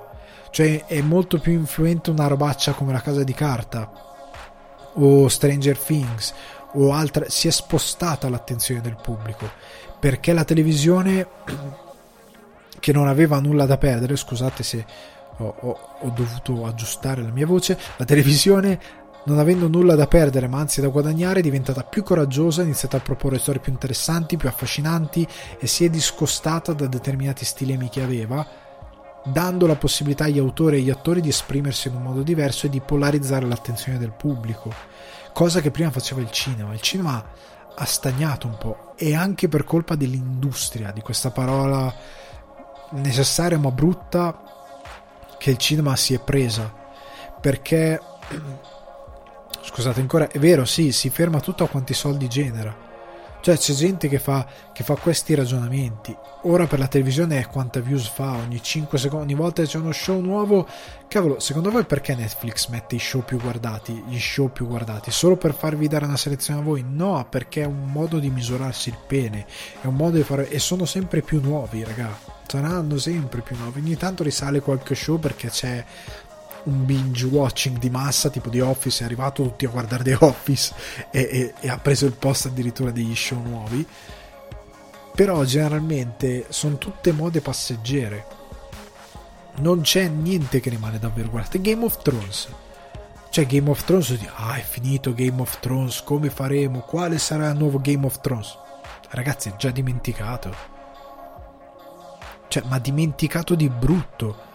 Cioè, eh, se non fosse che ogni tanto ci sono due attori, ha fabbricato attori e quindi Pedro Pascal ormai è ovunque e ogni volta che un attore da Game of Thrones viene preso si fa dice ah reunion di Game of Thrones ma lo show in sé per sé ha già perso la sua forza culturale e quei film comici o quelle cose comiche che lo citavano tra qualche anno si perderanno un po' ah, perderanno un po' il valore delle loro battute perché quella cosa lì è, è svanita.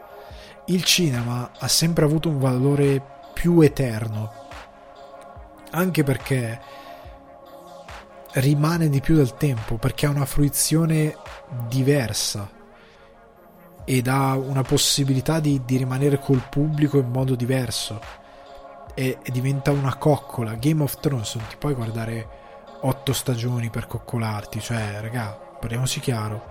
A un certo punto viene qualcuno a bussarti a casa e dire, oh, ma esci, capite quello che voglio dire?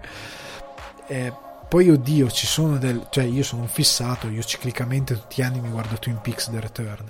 Ok, sono un sociopatico. Come mi piace riguardare tutta la prima stagione di Twin Peaks e parte della seconda. A volte me lo riguardo proprio tutto.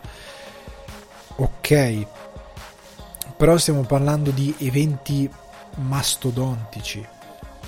Il cinema è una forma d'arte enorme che sì, può, può, le nuove generazioni possono perdere di vista gli autori più, più vecchi, come si è detto Bergman, Godard, Fellini, ok, ma sono lì e sta a noi preservarli.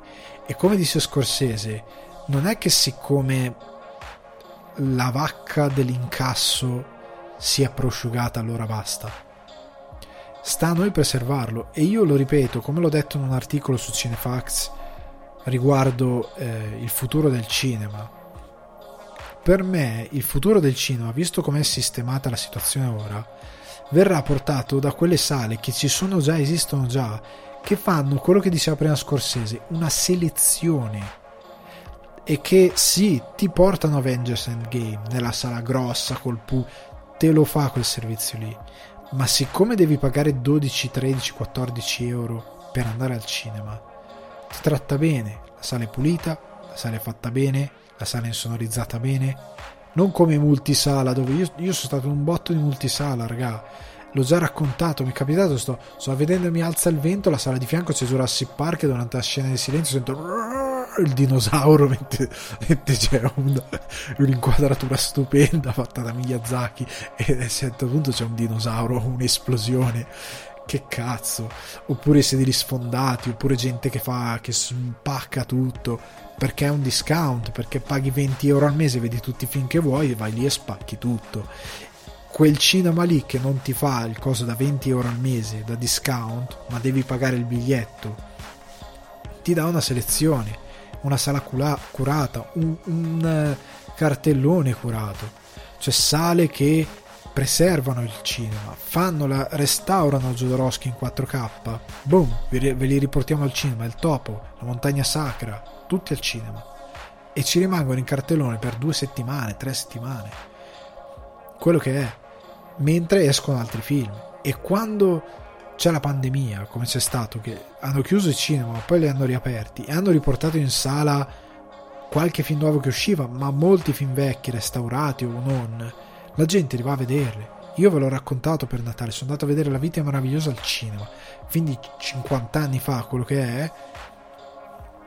La sala più grande, era la sala più grande, era piena, piena, era pieno di persone.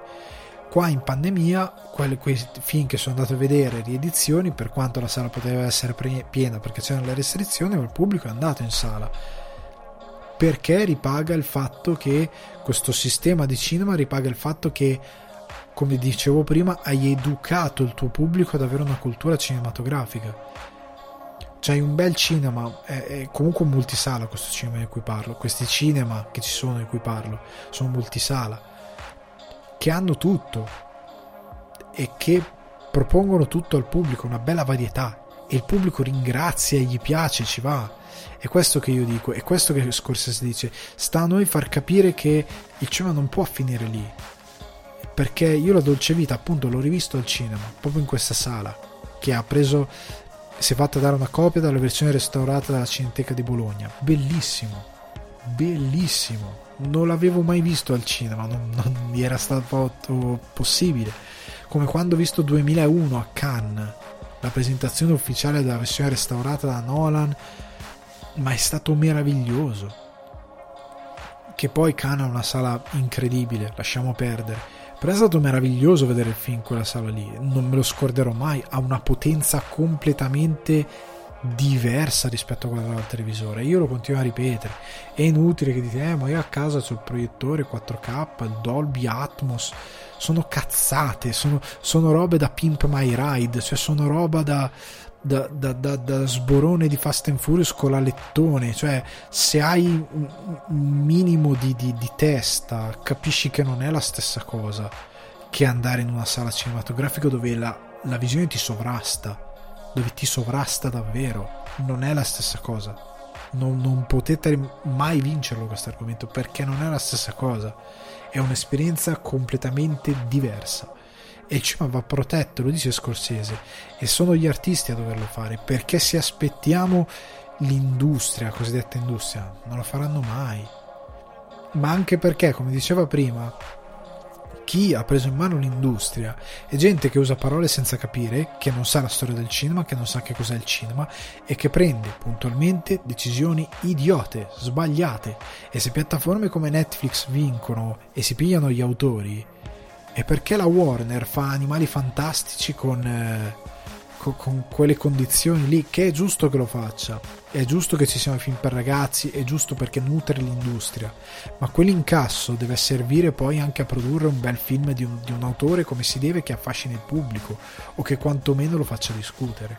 Quindi Scorsese ha assolutamente ragione, l'industria va preservata a partire dagli autori e da chi ha conoscenza perché questa conoscenza non è per te, cioè va veicolata. Per questo io odio molto spesso i cinefili. Lo spocchioso che io sotto un'osa ignorante.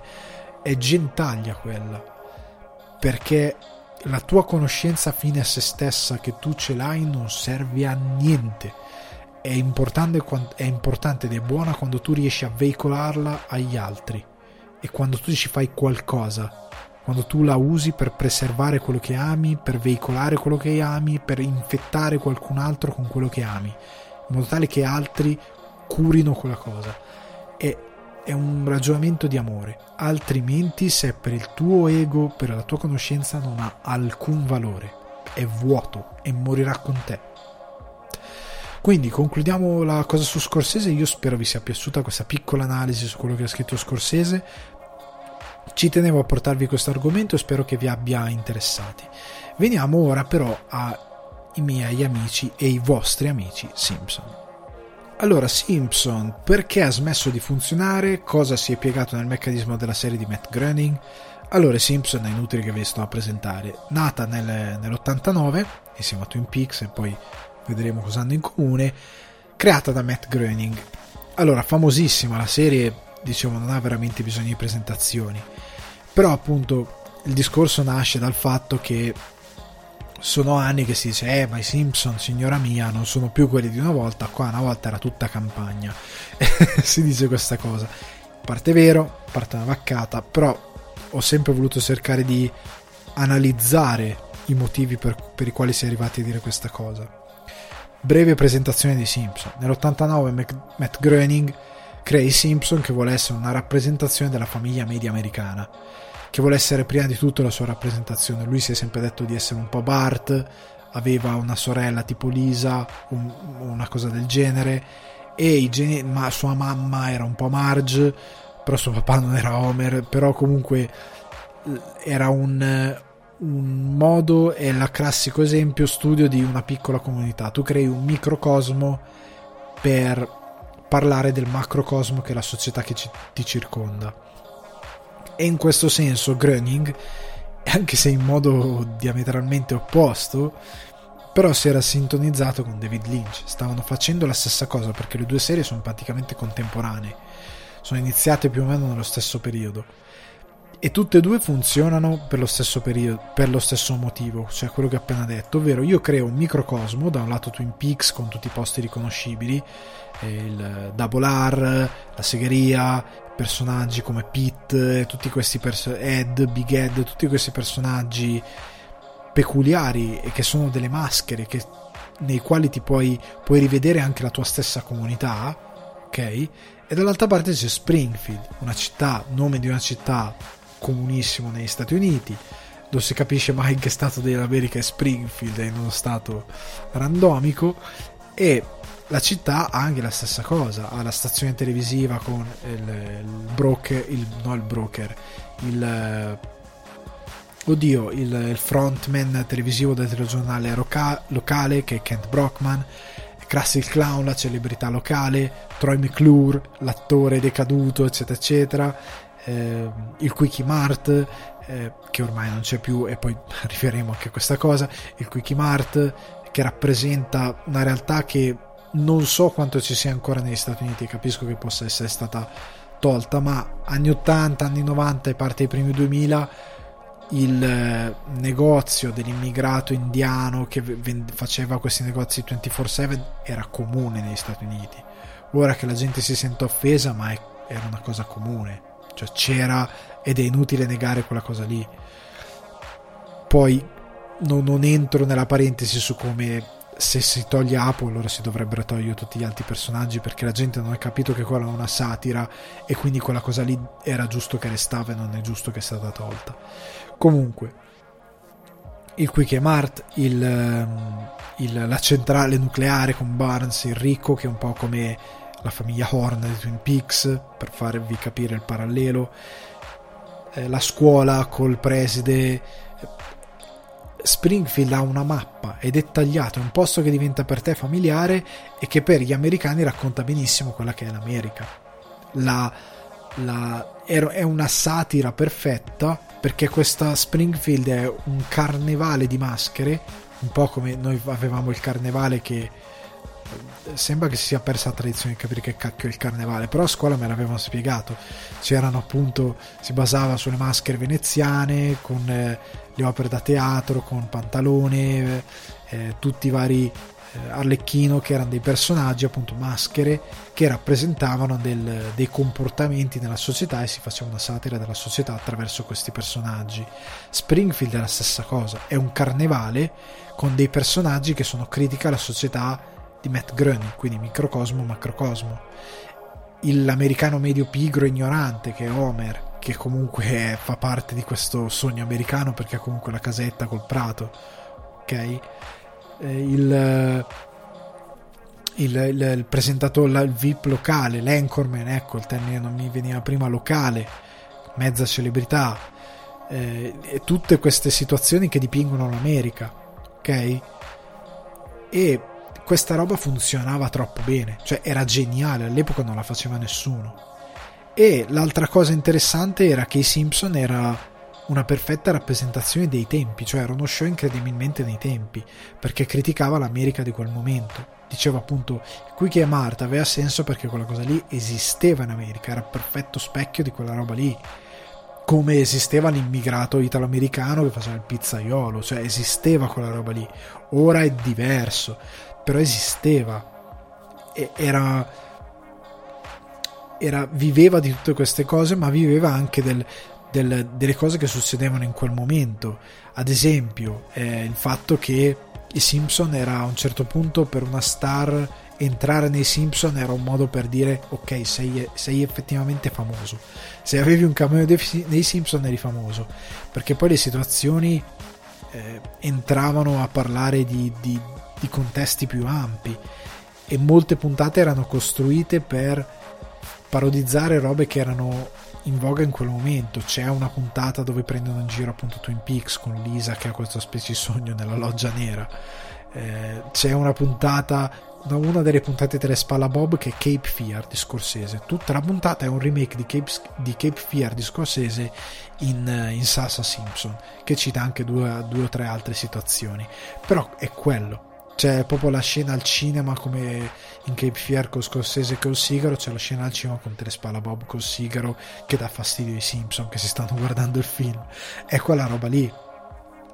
E i Simpson erano irriverenti erano facendo satira erano tra virgolette sboccati senza mai essere davvero volgari. Però erano la famiglia televisiva più famosa d'America e più famosa al mondo. Cioè io da bambino all'asilo avevo la maglietta dei Simpson, cioè li conoscevano tutti e la mia generazione se ne è nutrita avidamente perché poi erano geniali. Cioè, anche se non capivi il contesto, che magari capivi un po' di più da grande, però riuscivi a ridere perché erano robe studiate veramente in modo veramente intelligente. Le situazioni erano infinite. Eh, il club delle tagliapietre, eh, il, il, il, o tutte le volte che Moose Islak, quella volta che si è rifatto la faccia, quando rifà il locale. I Simpson era una vera e propria sitcom che però intrecciava le storie di tutti questi personaggi e che li rendeva incredibilmente protagonisti. Eh, o anche quando Milhouse diventa eh, la spalla del, del film dell'uomo radioattivo e succede tutto quel casino. Era uno show, è stato uno show geniale, dico è stato perché poi ora dico cosa non funziona più nei Simpson nonostante io continui a guardarlo. Però è stato un, un, un, telefilm che ha marcato davvero i tempi. Ripeto era talmente popolare che se un VIP aveva un cameo nei Simpson era, era ufficialmente nell'immortalità della storia della televisione. E ha delle puntate geniali cioè con delle critiche all'America davvero geniali. Cosa però non ha più funzionato nel tempo i tempi e gli emuli che hanno spostato la comicità, nel senso che i Simpson sono sempre più fuori dal tempo presente.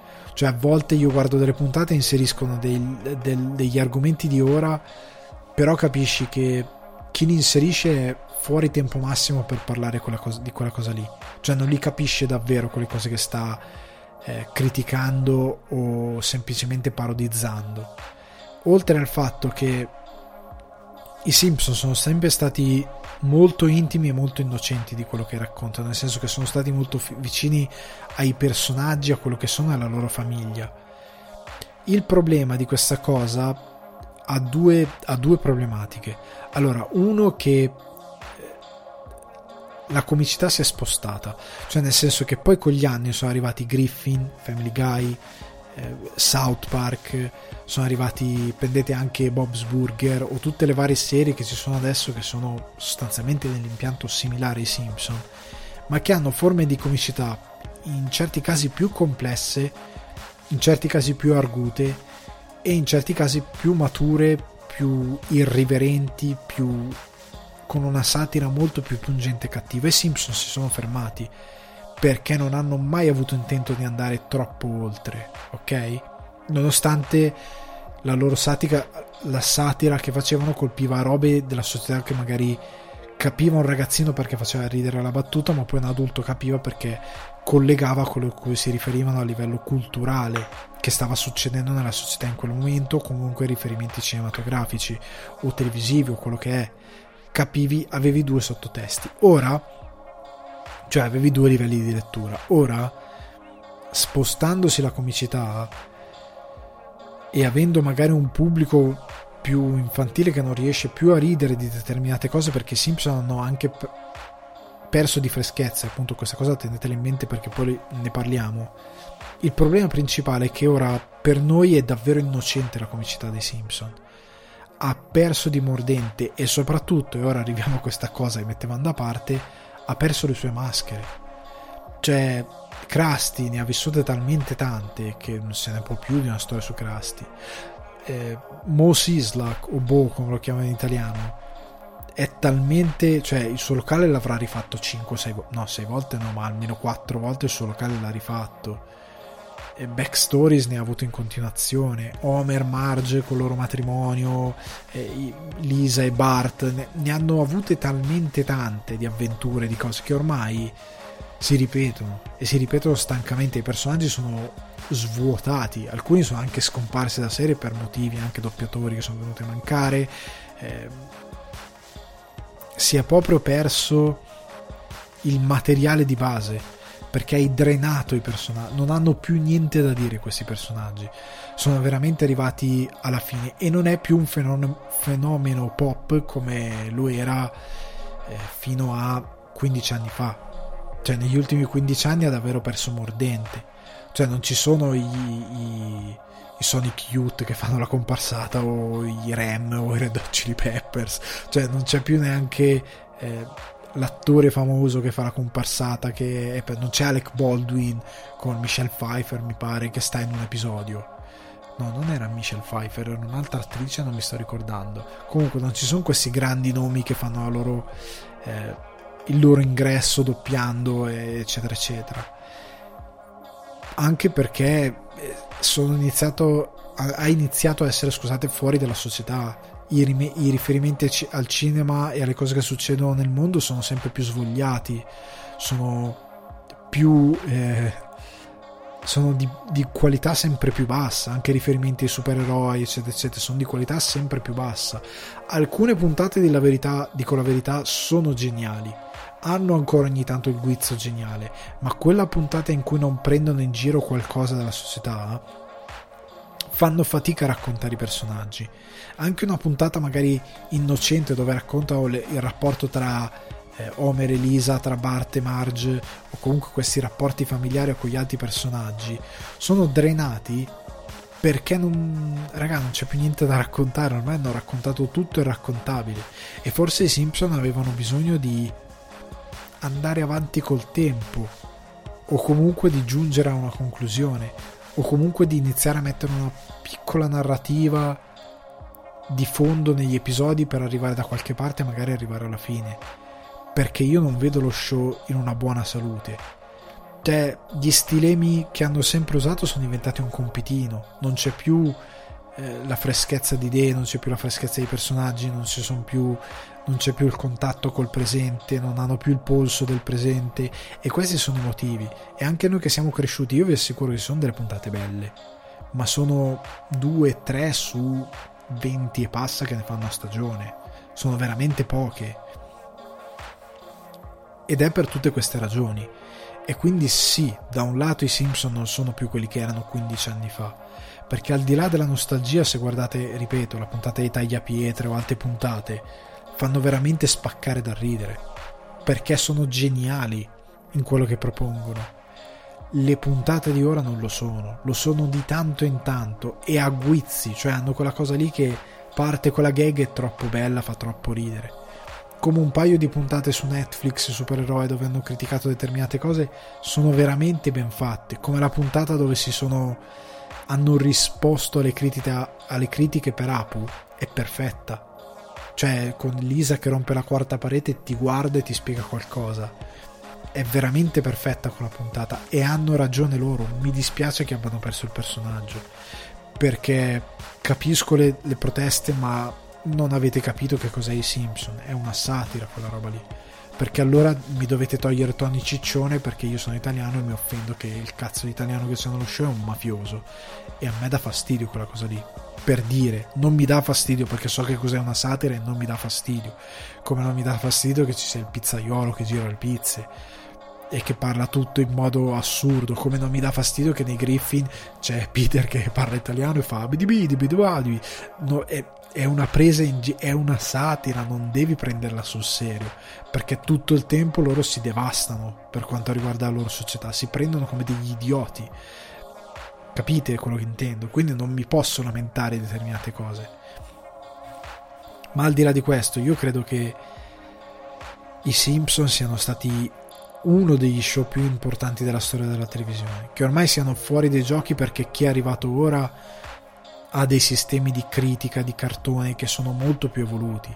Ripeto, prendete i Griffin, prendete che anche loro hanno iniziato un po' a scimare, prendete South Park che invece sono un po' più sul pezzo, prendete ehm, cosa ne so, prendete appunto Bojack Horseman, prendete Bob's Burger, prendete molte altre serie che non hanno questa ingenuità di fondo che hanno i Simpson. I Simpson sono molto puliti, sono molto per tutti. Gli voglio bene, ma da un lato è anche il caso che finiscano. Vorrei tanto che finiscano, dico la verità, perché o inizi a raccontare sposti la famiglia, fai crescere Bart e Lisa. Cioè Bart e Lisa hanno 8 anni da 30 anni. Io sono cresciuto, Bart e Lisa hanno ancora 8 anni. È, cioè il decadimento dei Simpson è meno evidente perché contrariamente ad esempio a una sitcom, come dicevo, il decadimento di certe sitcom dove i personaggi invecchiano, alcuni se ne vanno perché sono più di dieci anni che la fanno, lì è più evidente. Qua è meno evidente perché sì, c'è comunque eh, la Capropal la togliamo, la facciamo morire perché è morta la doppiatrice, quindi cosa devi fare? La fai morire per rispetto, non, la, non, la, non metti un nuovo doppiatore, una nuova doppiatrice, fai delle cose, ok, però in linea di massima lo show può in teoria continuare in eterno, ma io spero che finisca. Ripeto, o sposti e fai delle nuove storie, crei dei nuovi è difficile creare dei nuovi personaggi in un universo come i Simpson. È veramente difficile. Sono sempre temporanei i personaggi che inserisco. Stanno in un episodio e vanno via. Però è. L'unica possibilità che puoi provare è di spostare tutta la narrazione, far crescere determinati personaggi e raccontare una cosa nuova. Che generalmente fallisce. Cioè, una cosa che non va a buon fine. Però è l'ultima cartuccia che hai. Oppure chiudi la serie perché non credo possa tornare a quello che è stata. Ha perso, ha, ha esaurito tutto, ha dato tutto quello che doveva dare. E non c'è più altro che può dare. E chiunque c'è là fuori arriva a essere più interessante di qualsiasi puntata dei Simpson. Li guarderemo in eterno perché sono parte della nostra cultura, ma hanno perso veramente splendore. Quindi io spero che che chiudano onestamente se non voglio che vadano avanti non voglio davvero. Comunque ragazzi spero di, ess- di, aver raccontato abbastanza bene la mia visione sui Simpson e quindi ci spostiamo sulla recensione di Dead Pigs il film scritto e diretto da Katie Young e che ora è disponibile ve lo ripeto su Mubi. Per favore andatelo a guardare e andate a guardare Mubi che è un gran bel servizio. Allora come dicevo in, intro- in introduzione Katie Yan è la regista diventata infamosamente famosa per Birds of Prey, ovvero eh, la rinascita di Harley Quinn, che è un film terrificante, terrificante, è stata data la colpa a qualsiasi cosa, al maschilismo, il film è terrificante, è orrendo sotto ogni punto di vista narrativo, di regia perché Katie Yan si è fatta aiutare per alcune scene action ma non funzionano, sono maldestre e di buono porta alcune cose, alcune idee visive guardando anche Dead Pigs, alcune soluzioni si capiscono che sono di Dalayan, ma il film è orrendo. E guardando invece Dead Pigs capisci che questa regista può fare benissimo perché il suo film d'esordio, appunto questo Dead Pigs del 2018 che è stato distribuito in modo del tutto folle solo ora e che ringraziamo che sia arrivato su Mubi, se no non l'avremmo mai visto probabilmente è veramente grandioso. È proprio un bel film, cioè un'opera prima, un esordio di questo tipo che va al Sundance e illumina tutti perché dice cavolo che bel film. E non è facile. Non è facile. Non vedo l'ora pare che debba fare uno sci-fi e io non vedo l'ora che arrivi sto film perché sono veramente affascinato. Di cosa parla Dead Pigs? è tratto da una storia tra l'altro ah io ne parlo qui ma se volete leggere una bella recensione ragionata c'è un bel articolo di Jacopo Gramegna su cinefax.it quindi andatevela a recuperare casomai vi interessi. Comunque la storia parla di eh, questi tratta ecco appunto da un, eh, da un fatto di cronaca vero ovvero di questi maiali che hanno iniziato a morire e questi contadini che hanno iniziato a buttarli nel fiume perché era troppo costoso eh, chiamare lo smaltimento ufficiale proposto dal governo perché appunto costa soldi e li hanno iniziati a buttare nel fiume, ovviamente non si sa che cosa li abbia uccisi, quindi si diffonde il panico perché fiume, acqua potabile, gente che beve acqua, paranoie. e ora che siamo in pandemia, cioè si può capire benissimo che cosa può portare una roba di questo tipo se non si sa che cosa uccide degli animali e se la gente poi si beve l'acqua con gli animali morti, infetti da qualcosa di misterioso c'è un altro è una storia corale ecco la Altman per così dire. C'è un eh, la sorella di questo contadino protagonista che è proprietaria di questa casa che deve essere abbattuta per costruire un enorme e demenziale centro residenziale che ha al centro una riproduzione della Sagrada Famiglia di Barcellona, una roba veramente demenziale del turbo capitalismo kitsch cinese eh, c'è il figlio, l'ingegnere, il, non l'ingegnere, l'architetto a capo di questo progetto che è un americano spostato in Cina cercando redenzione perché a casa era praticamente oppresso per quanto riguarda traguardi e altre cose ed è, ed è in Cina appunto cerca di redenzione. C'è il figlio di questo eh, agricoltore questo contadino che dice al padre di essere uno di successo in verità fa il cameriere in un locale a eh, Shanghai perché è inventato tutto tra Shanghai e la parte diciamo più povera di Shanghai più periferica di Shanghai e una ragazza eh, viziata rampolla di famiglia che è figlia di un grosso imprenditore ok la storia di questi personaggi si incrocia, come si diceva prima una cosa all'altra, quindi tanti personaggi, storie che si incrociano. E io devo dire che la sceneggiatura è meravigliosa perché quello che fa la, la Ketiane è appunto creare una satira che vada a criticare le maglie della società cinese, dal turbocapitalismo demenziale e fuori di testa a una società che credo sia il futuro della società italiana, che si divide tra ultra poveri o semplicemente poveri, cioè gente che sta male, che non sta bene, che vive di espedienti, e ricchi, ricchi sfondati. Eh, e questa società dove i ricchi sono arroganti, dove sono pretenziosi, dove non hanno, non hanno remore, fanno quello che vogliono, una società che vuole ricreare un impero come quello cinese, ma che vive di enormi contraddizioni e che vive di enormi divisioni. Non prendetelo come un film sull'anticapitalismo, non è su questo. Il film è molto comico, è una dramedy, ecco, una commedia drammatica. Però nel film si ride, si ride di cose assurde, eh, si ride del, dell'estro che hanno i personaggi e ci si commuove per le situazioni dei personaggi che non vogliono farti piangere perché loro sono poveri, ma più che altro è una cosa da miracolo a Milano, nel senso sono dei poveri che però ridono, ballano, cantano, sono contenti di quello che hanno, sono disperati quando c'è una determinata situazione di disperazione che è anche colpa loro, non è solo colpa del contesto, però è tutto molto complesso ma è molto affascinante proprio per questo, perché è tutto, cioè ci racconta qualcosa che a noi è estraneo, che è molto affascinante, molto interessante e che è molto coinvolgente perché la sceneggiatura ci racconta bene tutti questi personaggi. Anche lo straniero che arriva in Cina per cercare una redenzione, che ha una redenzione, ma che deve dimostrare a se stesso di poterla avere, cioè di essere davvero qualcuno che può fare qualcosa. E in tutto questo eh, la sceneggiatura è meravigliosa perché amalgama la storia in modo organicissimo. Cioè non, non c'è mai una forzatura che dice però questa connessione è forzata è tutto ben incastrato, ben amalgamato, eh, le situazioni di causa e effetto funzionano, non sono mai buttate nel mezzo. Le battute quando c'è elementi comici sono comici che fanno ridere, il dramma è veramente drammatico e la cosa bella è che no, scusate, non fa l'errore che a volte facciamo con noi, noi col cinema italiano che è un cinema tra virgolette provinciale, nel senso che lo capiamo noi perché è nostro, non lo può capire nessuno. Katie Yan sarà anche perché lei è cinese, sì, ma molto coinvolta nella cultura americana. Eh, tant'è che ci sono un paio di attori americani, sa il fatto suo, era, se non ho capito male, una giornalista, ha lavorato anche in questo settore.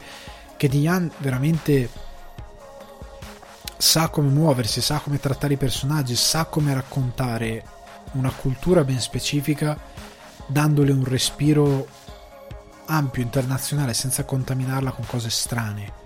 Ok? Quindi veicolare un film cinese con una storia cinese a tutto il mondo. E lo fa molto bene, soprattutto con la regia, oltre che con la sceneggiatura meravigliosamente scritta, perché riesce a dare dinamismo quando c'è la commedia, quando serve muovere la macchina, o quando le situazioni drammatiche richiedono il dinamismo perché c'è un, un conflitto, c'è qualcosa e la muove molto bene la macchina da presa. E allo stesso modo c'è un meraviglioso lavoro di sintesi e di posatezza nel momento in cui le, le, situazioni richiedono di essere posate. Quindi nel momento in cui c'è bisogno della camera su un cavalletto, la telecamera sta su un cavalletto o sta su un carrello o gioca con le inquadrature, con gli stacchi da un volto all'altro di un personaggio. Anche un bel montaggio, cioè il montaggio è sfruttato in modo intelligente rispetto a quello che è la situazione e sceglie un modo di comunicare molto intelligente. In alcune situazioni il montaggio, il sonoro aiutano la narrazione, aiutano le scelte comiche. Ed è davvero tutto ben congegnato, ben amalgamato e la storia ha un ritmo fantastico. Cioè, anche questo che ci sono cose assurde, cose comiche, cose drammatiche, cose di, eh, di protesta veicolate attraverso queste tre cose e il tutto funziona, è, è, un, è una sinfonia, ben, è una canzone, una melodia ben orchestrata, ben suonata elegante. Si dice, Wilder dice che la migliore regia è quella invisibile, questa regia è invisibile in questo film, non ti accorgi che c'è a un certo punto, soprattutto nei primi minuti iniziali per come viene presentato il film. Eh, parti da una situazione e caschi in un'altra. E in modo, ripeto, molto eh, naturale, non è mai forzato né in sceneggiatura né in regia e ti importa di questi personaggi, tutti loro. Non c'è un personaggio che dici questo qua non me ne frega niente, ti importa di ognuno di loro, nonostante siano di situazioni diverse, nonostante possano avere qualcosa che ti può stare antipatico, ma sono tutti personaggi che cercano una via o che perdono una via e ne devono trovare una nuova o migliore. E il film è davvero è, è davvero potente sotto questo punto di vista perché è come si fa una bella satira senza andare troppo sopra le righe o scadere nel, nell'eccesso del drammatico nell'eccesso del, del greve quando si va a fare una satira troppo violenta, ok? Che può diventare qualcosa di interessante ma qualcosa di diverso. È un bel film che parla a tutti ed è questa la sua forza. Ed è assurdo che non sia stato distribuito prima. Cioè del 2018 è arrivato finalmente il 2021 dopo che al Sundance era stato acclamato. Il cast è bravissimo sono tutti bravi gli attori sono tutti bravi sia quella, quella internazionale c'è anche l'attrice che fa eh, Domino mi pare in, ehm, in uh, aiutatemi Deadpool e che fa anche una parte in Joker mi pare che sia lei non mi ricordo il nome scusatemi. Però c'è lei eh, e gli attori sono appunto rispondono molto bene alla sceneggiatura e sono davvero meravigliosi. E ha una chiosa davvero interessante che coincide un po' con un'altra cosa che c'è nel film però non ve la dico evitiamo spoiler. Ed è uno dei film più interessanti che ho visto fino adesso nel 2021 se pensa, ecco ve lo dico adesso se pensate a Parasite can- cancellatelo non è come Parasite non c'entra Parasite è una cosa completamente diversa sfrutta anche il genere sfrutta altre cose questo è proprio mis- mescola Parasite commedia e genere. Questo invece è più dramma e com- è proprio dramma e commedia. C'hai, c'è anche amore, c'è famiglia, c'è eh, insicurezza, ci sono questi elementi dentro questo film. Non c'è l'avidità spinta, non c'è quella roba lì, c'è un altro tipo di, di sensibilità di situazioni. Comunque, concludendo, Dead Pigs fatevi davvero un favore e guardatevelo perché è davvero un bel film. Ripeto, lo trovate su Mubi e iscrivetevi a Mubi, anche provatelo. Qualche, fino a qualche tempo fa c'era la cosa a un euro tre mesi, non so se c'è ancora, però provatelo Mubi, è veramente una piattaforma meravigliosa, è una risorsa di film incredibili. Anche perché così vi posso iniziare a consigliare qualcosa su Mubi. Lo farò comunque nei prossimi, eh, nei prossimi mesi, nelle prossime settimane, ma per favore iscrivetevi a Mubi e guardatevi Dead Pigs che è veramente un bel film non è doppiato in italiano ha i sottotitoli ve lo dico adesso anche la versione inglese ha i sottotitoli però è fruibilissimo dico la verità è veramente fruibile è veramente bello bello bello bello guardatevi uno dei film dell'anno concludiamo la puntata con Crime Scene vi dico il titolo inglese The Vanishing at the Cecil Hotel eh, docu-serie in quattro episodi di Netflix su il mistero misterioso di Gerusalemme. Appunto perché il mistero misterioso? Allora, questo è stato uno dei primi casi virali sul web. Nel senso, nel 2013, se non ricordo male, salta fuori online su YouTube questo video di questa ragazza Elisa Lem in un ascensore che inizia a fare movimenti strani, fa cose strane e che poi esce dall'ascensore e scompare nel nulla, salvo poi appunto qualche settimana dopo essere viene ritrovata cadavere all'interno di una dei quattro eh, tank, dei quattro cisterne dell'acqua dell'hotel sopra il tetto. E da qui internet impazzisce e tutti iniziano a parlare del caso di Elisa Nem è stata ammazzata, non è stata ammazzata, cosa è successo, chi è stato, tutti a guardare questo maledetto video.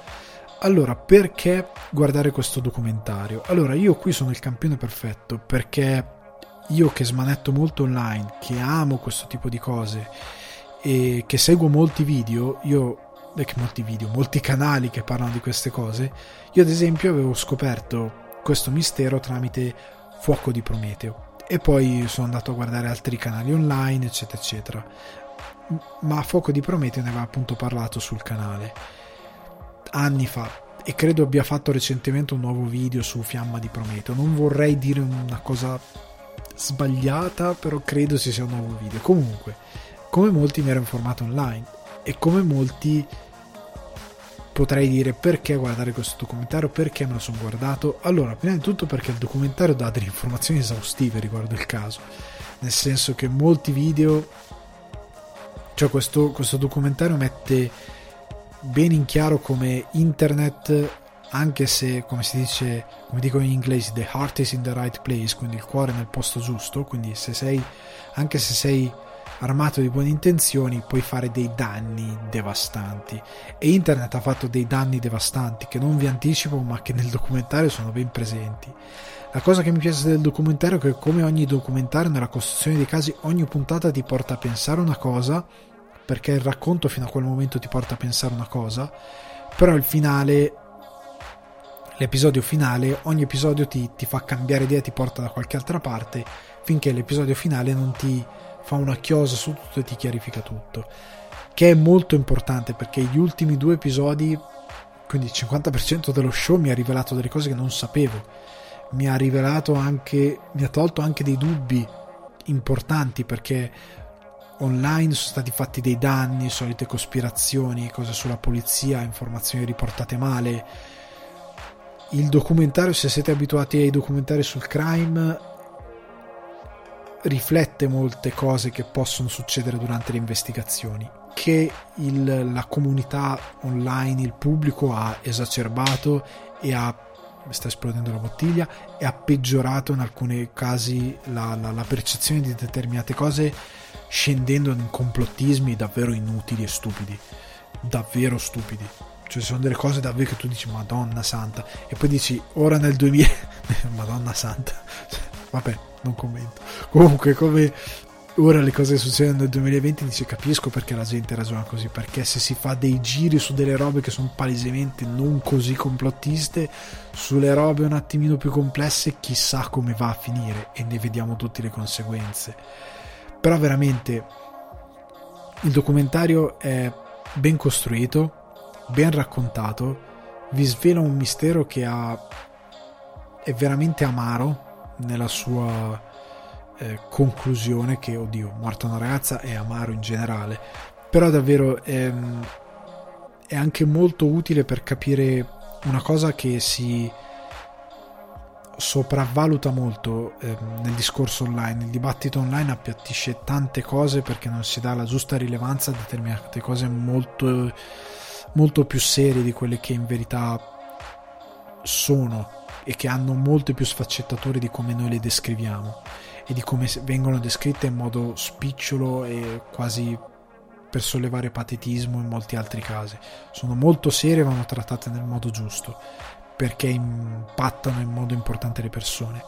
Comunque, al di là di questo, ve lo consiglio il documentario perché, ripeto, raccontato molto bene, è esaustivo e soprattutto porca miseria, sensibilizza su una cosa importante, ma sensibilizza anche su come ci dobbiamo comportare online, su come dobbiamo prendere le notizie online, perché a un certo punto ti sale un po' la rabbia nel petto per questi influencer, questi youtuber che a un certo punto eh ma io è anni che sono mesi che seguo questo caso io ne so più della polizia. Cioè il, il, il tono è quello cioè io che di lavoro faccio qualsiasi cosa ne so meglio di, un coroner della polizia solo perché io seguo questo caso da mesi.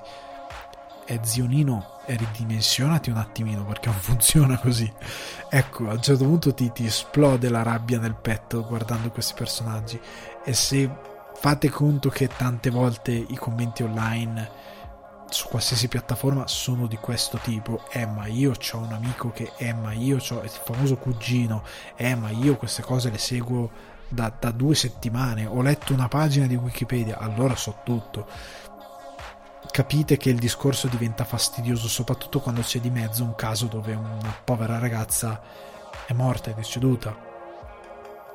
Quindi per favore guardatelo. Ah, lo specifico non è un attacco alle cose online, è una parentesi che c'è e non è neanche un attacco, è una cosa che organicamente viene inserita e che facendoti passare di puntata in puntata lo sguardo, alla fine, senza dire qualcosa online è stata sbagliata, ma semplicemente facendoti vedere i fatti mentre si eh, snodano, ti fa rendere conto da solo di cosa è sbagliato in tutta quella situazione lì, ci arrivi da solo e poi ci arrivano anche determinati protagonisti che vengono intervistati eh, a posteriori rispetto a quello che avevano detto, fatto, quello che avevano sviluppato con la loro indagine online riguardo questo caso. È molto interessante perché è una cosa che è stata super virale, è molto interessante perché il documentario appunto è tra i molti crime di questo tipo o slash cold case è davvero ben raccontato e quindi è to- assolutamente guardatelo anche perché sono quattro puntate da 50-54 minuti roba così quindi da un'ora circa l'una quindi ve lo, ve lo gustate in, davvero in poco tempo ed è molto avvincente, è molto bello perché, ripeto, alla fine di ogni puntata direte, eh lo sapevo, questa cosa qui, poi inizia la puntata dopo vi demolisce, vi demolisce ogni convinzione che avevate perché ci sono nuovi elementi che si aggiungono al racconto. Quindi buona visione per quanto riguarda Crime Scene The Vanishing at the Cecil Hotel, in italiano non ho idea come senti, se si intitoli, però provate a cercare Cecil Hotel o qualcosa del genere, dovrebbe essere appunto su Netflix. Ragazzi, questo era l'ultimo argomento per questa settimana. Spero la puntata sia stata di vostro interesse, spero la chiacchierata sulle sedi scorsese sia stata di vostro gradimento, anche quella sui Simpson. Spero che vi piaccia Dead Pigs, vi prego guardatelo. Eh, spero alcune digressioni vi abbiano fatto piacere. Il dilemma di Ferretti, spero sia stata una buona una buona discussione, un buon argomento, una buona risposta.